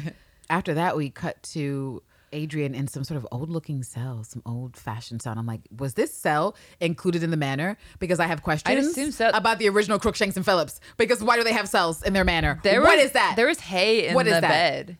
I'm, It I'm just saying, why they got jails in the manor? Who does that? They also had a church in the manor. I, again, They have I'm- money. I have They lots shmoney. of questions They about these shmoney. people. Lots of questions. And he's reading a book. Did you ever were you able to zoom in and see what that book was? I didn't No, catch it. it was when we were kinda blurry. It. Well, we'll see if we can find out for next week. Another Phillips comes in and brings a cake, and we learn that this is the first Phillips, Yes. the original Adam Phillips. Shout out to River. She on Twitter. She actually guessed this, and I was like, "Good for you." That he was the very first Adam Phillips. Yeah, we have some smart listeners. shit. Yes. Phillips 1.0 is like, well, can I bring you another book? And he's like, no, I, I like this one. It's fine. You wouldn't understand anyway why I think it's great. And I just love the way the petty works on this old or this first one because he's like, oh, is it because it, is it because your big blue daddy? He left you here. He left you to abandon you here on Earth. he's trolling Adrian. Petty, petty He's like, he never looks back. He doesn't care about you. Doesn't think about I you. I hate to see it. So first Adam is also first petty officer of all the clones on Europa. It's very clear. The P in Philip is for petty. Yes. He basically is like, look, man, I'm the first bitch. I saw heaven made before my very eyes. I saw my blue friend, my blue god, my blue master raise buildings and grass and shit and whole flowers from the ground. You know how amazing it is to see flowers formed in front of your eyes? And Adrian's like, I mean, I, I could guess, but I, I could tell you I'm not really that interested in the content. And he's essentially like, um, heaven was made here before my eyes. Like I literally saw it myself. Why is it not enough for you? It's perfect. And this is when Adrian goes into his shit where he starts laughing and says that his home is a bunch of miles away. And with the eight million of his kids who need him. Waiting in their cribs. need him. Waiting. And it's like, God, first of all, your narcissism, your hubris, it's annoying. It's annoying, Adrian. But also, you're really wrong because if one thing we do know is that Lady Trieu is answering the needs of people, whether they're real or not. Whether you need something real that is true and tangible, Lady Trieu is like, I got that shit for you. I got that shit for you. You want a alarm Are system? you Lady I got that shit. PR? I told you I stand for Lady Trieu. but also, I really do think this is a major juxtaposition that will continue to happen between Adrian and Lady Trieu. Because to me, they're both very similar, even though they're complete opposites, because they have to be courtesy of the patriarchy and their gender. That they both are like, I have the answer. Mm-hmm. It's me. I'm solving it. But one is less annoying than the other, and that's that's Lady Trieu. She's less annoying. So and I stand by my And my Adrian? Yeah, she's less. She's way less annoying than Yeah. Adrian, and she's actually doing stuff. Do you know what I mean? Like we could argue about the the cephalopods and the squids, and and okay, this stopped the Cold War, this, that, and the other. But realistically, Lady Trieu's bomb for the soul, her placebo effects, they're helping somebody. People think they're getting effects, whether or not those are real effects is something else. But his reality of like people need me. No, people need potentially Lady Trieu and her clones. She's cloning dogs. She's cloning people. She's building towers. I'm just saying that he clearly has no idea of what Lady Trieu is up to, truly, because if he did, would he really say the word need? Was did he know about Lady Trieu? I don't think he did Well, before he left. I would argue Because maybe He- she wasn't born yet. I don't know. No, how no, no, no, no. That's impossible. Because remember what they said. Lady Trieu went to MIT at 15 and she graduated at 19 and then whatever at 30.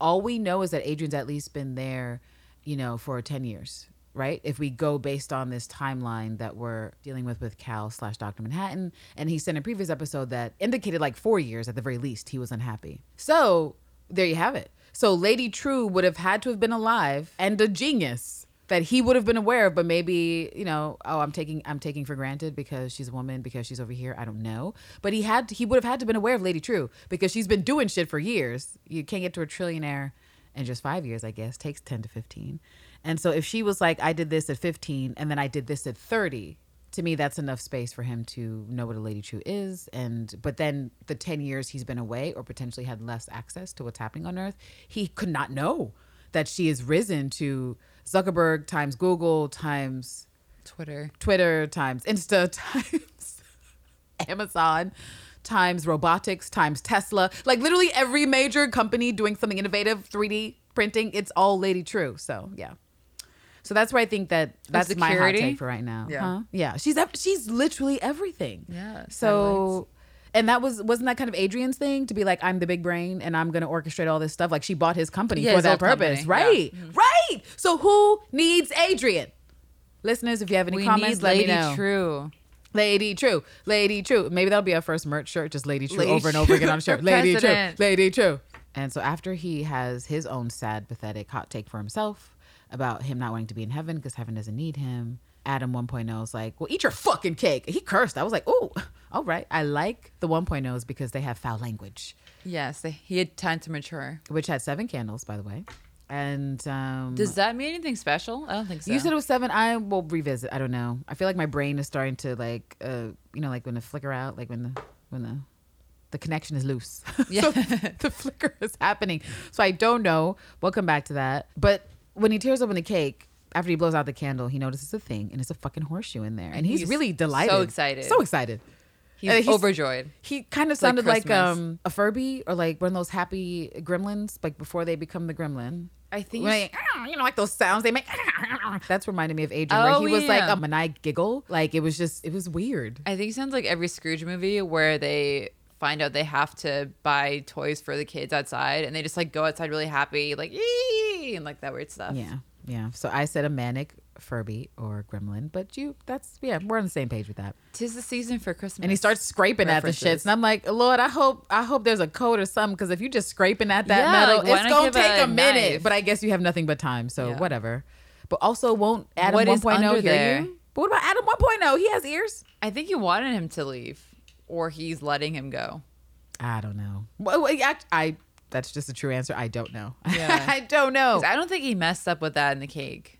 Who knows? I don't think he cares about what's in the cake. It's one of them other versions that maybe still trying to please him. By him, I mean actual Adrian, because that's mm-hmm. obviously a thing that they want to please their master, and they call him master, and they're probably delighted to see him after Cal, you know, disappeared, and they're like, "Hey, we're we're there was the only other person that looked different from us is gone," and then he shows up, and they're like, "Oh my god, a new master! Hey!" then he's like, "Fuck y'all, fuck y'all. I don't even like I don't even like it Yeah, he here." just kills them And they're like, "Oh well, shit." They throw tomatoes. So yeah, that's essentially the end of the motherfucking episode after those end credits, and uh, we get some previews for next week, and it looks like a lot of shit's going down, which is to be expected. Yes. Season finale, not the series finale, which yay doesn't say that, says season finale, and I'm excited to get there because I just, I'm just trying to get to Laurie. I'm trying to get to that first response to motherfucking Doctor Manhattan getting zapped.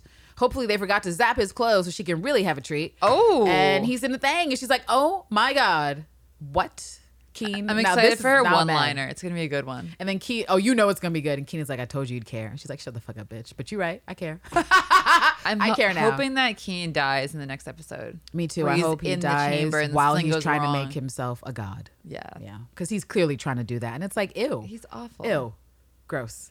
This never works out well for you types of villains. They're like, I'm going to orchestrate an accident that can make me like this other And person. I will monologue while doing it. But it almost always goes wrong. You know what I mean? Like it always. We can only hope for him. I really hope. I really, really He's an hope. awful character. I hope that Laurie gets to watch him die instead of watching her ex die, because that would suck for all of us. Yeah, yeah. I mean, that could happen. That would be rude.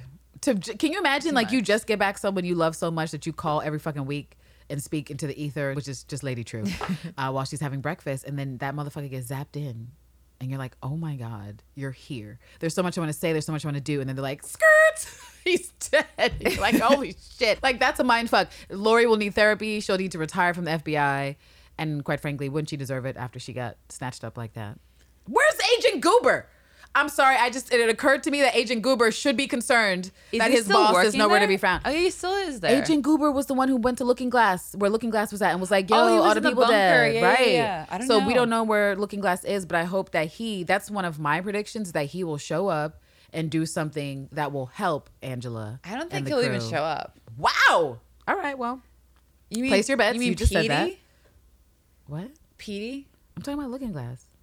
Oh, I thought you were still talking about Goober. Oh no no no! I'm Yeah, saying Looking Glass I'm saying back, where is Agent won't. Goober? Agent Goober needs to do his fucking job and find where Laura Oh, is and be yeah. a decent agent. Where Looking Glass needs to be a decent person and make up for his um, snitching on Angela and appear at this bunker to save the day. That's what I think. Yeah, So think those so. are my mini predictions and wants. We do see that Angela somehow ends up there, which makes sense. And of course, Keene in the thing with a cocky smile on his face. Dr. I'm like, Manhattan's there. please explode yourself while you are giving that cocky racist smile. So, but yeah, that's essentially it, guys. I guess we can go to our favorite lines. So this line really spoke to me. I felt it. I also tweeted about it, and I de- I finally have a quote of the week that I'm not just trying to find when we're trying to do the last section. So listen up. All right, here we go. But I cannot get serious with someone if I know it's just going to end in tragedy. By definition, don't all relationships end in tragedy? See, you got to be vulnerable, y'all. That's a life lesson right Dr. here. Nicole is in. Send all your relationship questions. Don't. To I will give bad advice. Don't said, do that. Don't do that. Don't do that at all. All right, let me go to my line. It is not poignant. It is not profound. It's petty. Like Which me. Oh, which one? I'm Oh, you'll excited to hear You'll it. see. I'm very excited. It's all right. That's safe. No. Uh uh Get the fuck up off the pool and tell me where they are right now. Oh, you the pool one. Yeah. Yeah, because that shit was so fucking funny to me. I'm like, this is straight relationship problems for fucking superheroes and shit. Like, where else you gonna ever hear a line delivered like that? Get the fuck up off the pool and tell me where the children are. You can't just teleport our babies across seas and shit. They're not across the sea, Angela. They're across the town. That'd be so funny to play out of Granddaddy. context to someone. Just Yes. what is happening in the show? Yo, you could add this to one of those cards of humanities, and it's just lines from Watchmen, and you will confound and amaze. Ooh. Oh my god! Business if someone does that shit, hit me up with royalties, you motherfuckers. New York rent is Pay her expensive. her worth. But that's it, y'all. That's it. We reached the end. I know this episode I mad go to long. bed. And I'm if we so are excited. repetitive, it's because we are without sleep. Yes. And some of the brain cells are lost. Per usual, you can email us at a sister night pod, and you can add us on Twitter Yeah, yeah, at a yeah. sister night pod. No, our email is sister night pod. People are actually following us now, despite We our shitty lot- social media. We have pretty We've got awesome followers Yeah. too. How many do we have? 35 right now? I'm proud. I'm like, No, I'm, I'm, for us. That's a thrill. I'm not on Twitter. Sure I've had zero followers, so I'm happy. No, I. right that's why I said for someone that's are probably laughable, but for us, Yeah, we're it's really Fucking excited. amazing because initially it was just like three or four, and it was And we were so we desperate, knew. like, please People we follow us on Twitter. But it's really great uh, conversing with you guys. You give really insightful observations. You know, just so smart. We have some smart followers. Shout out to everyone in the Watch Main hashtag I haven't used that for a while. I totally forgot. The Watchmen. Main. Yeah, yeah, Yeah. Main. We gotta start using it. I don't know why I keep got giving that Terrence Howard accent, but you kind of gotta. Yeah, you gotta I give it a some pep. Well, listeners, thank you so much for joining us for another week of ridiculousness and yelling and what the fuck was that? Um, as usual, like theories, queries, suggestions, however ridiculous they may be, we don't care. Send it all in. Um, but otherwise, we will talk to you, mofos, in a week or less than, less than, Yeah, I suppose. But maybe. yeah, until next time, Sister Night out. Bye. Peace.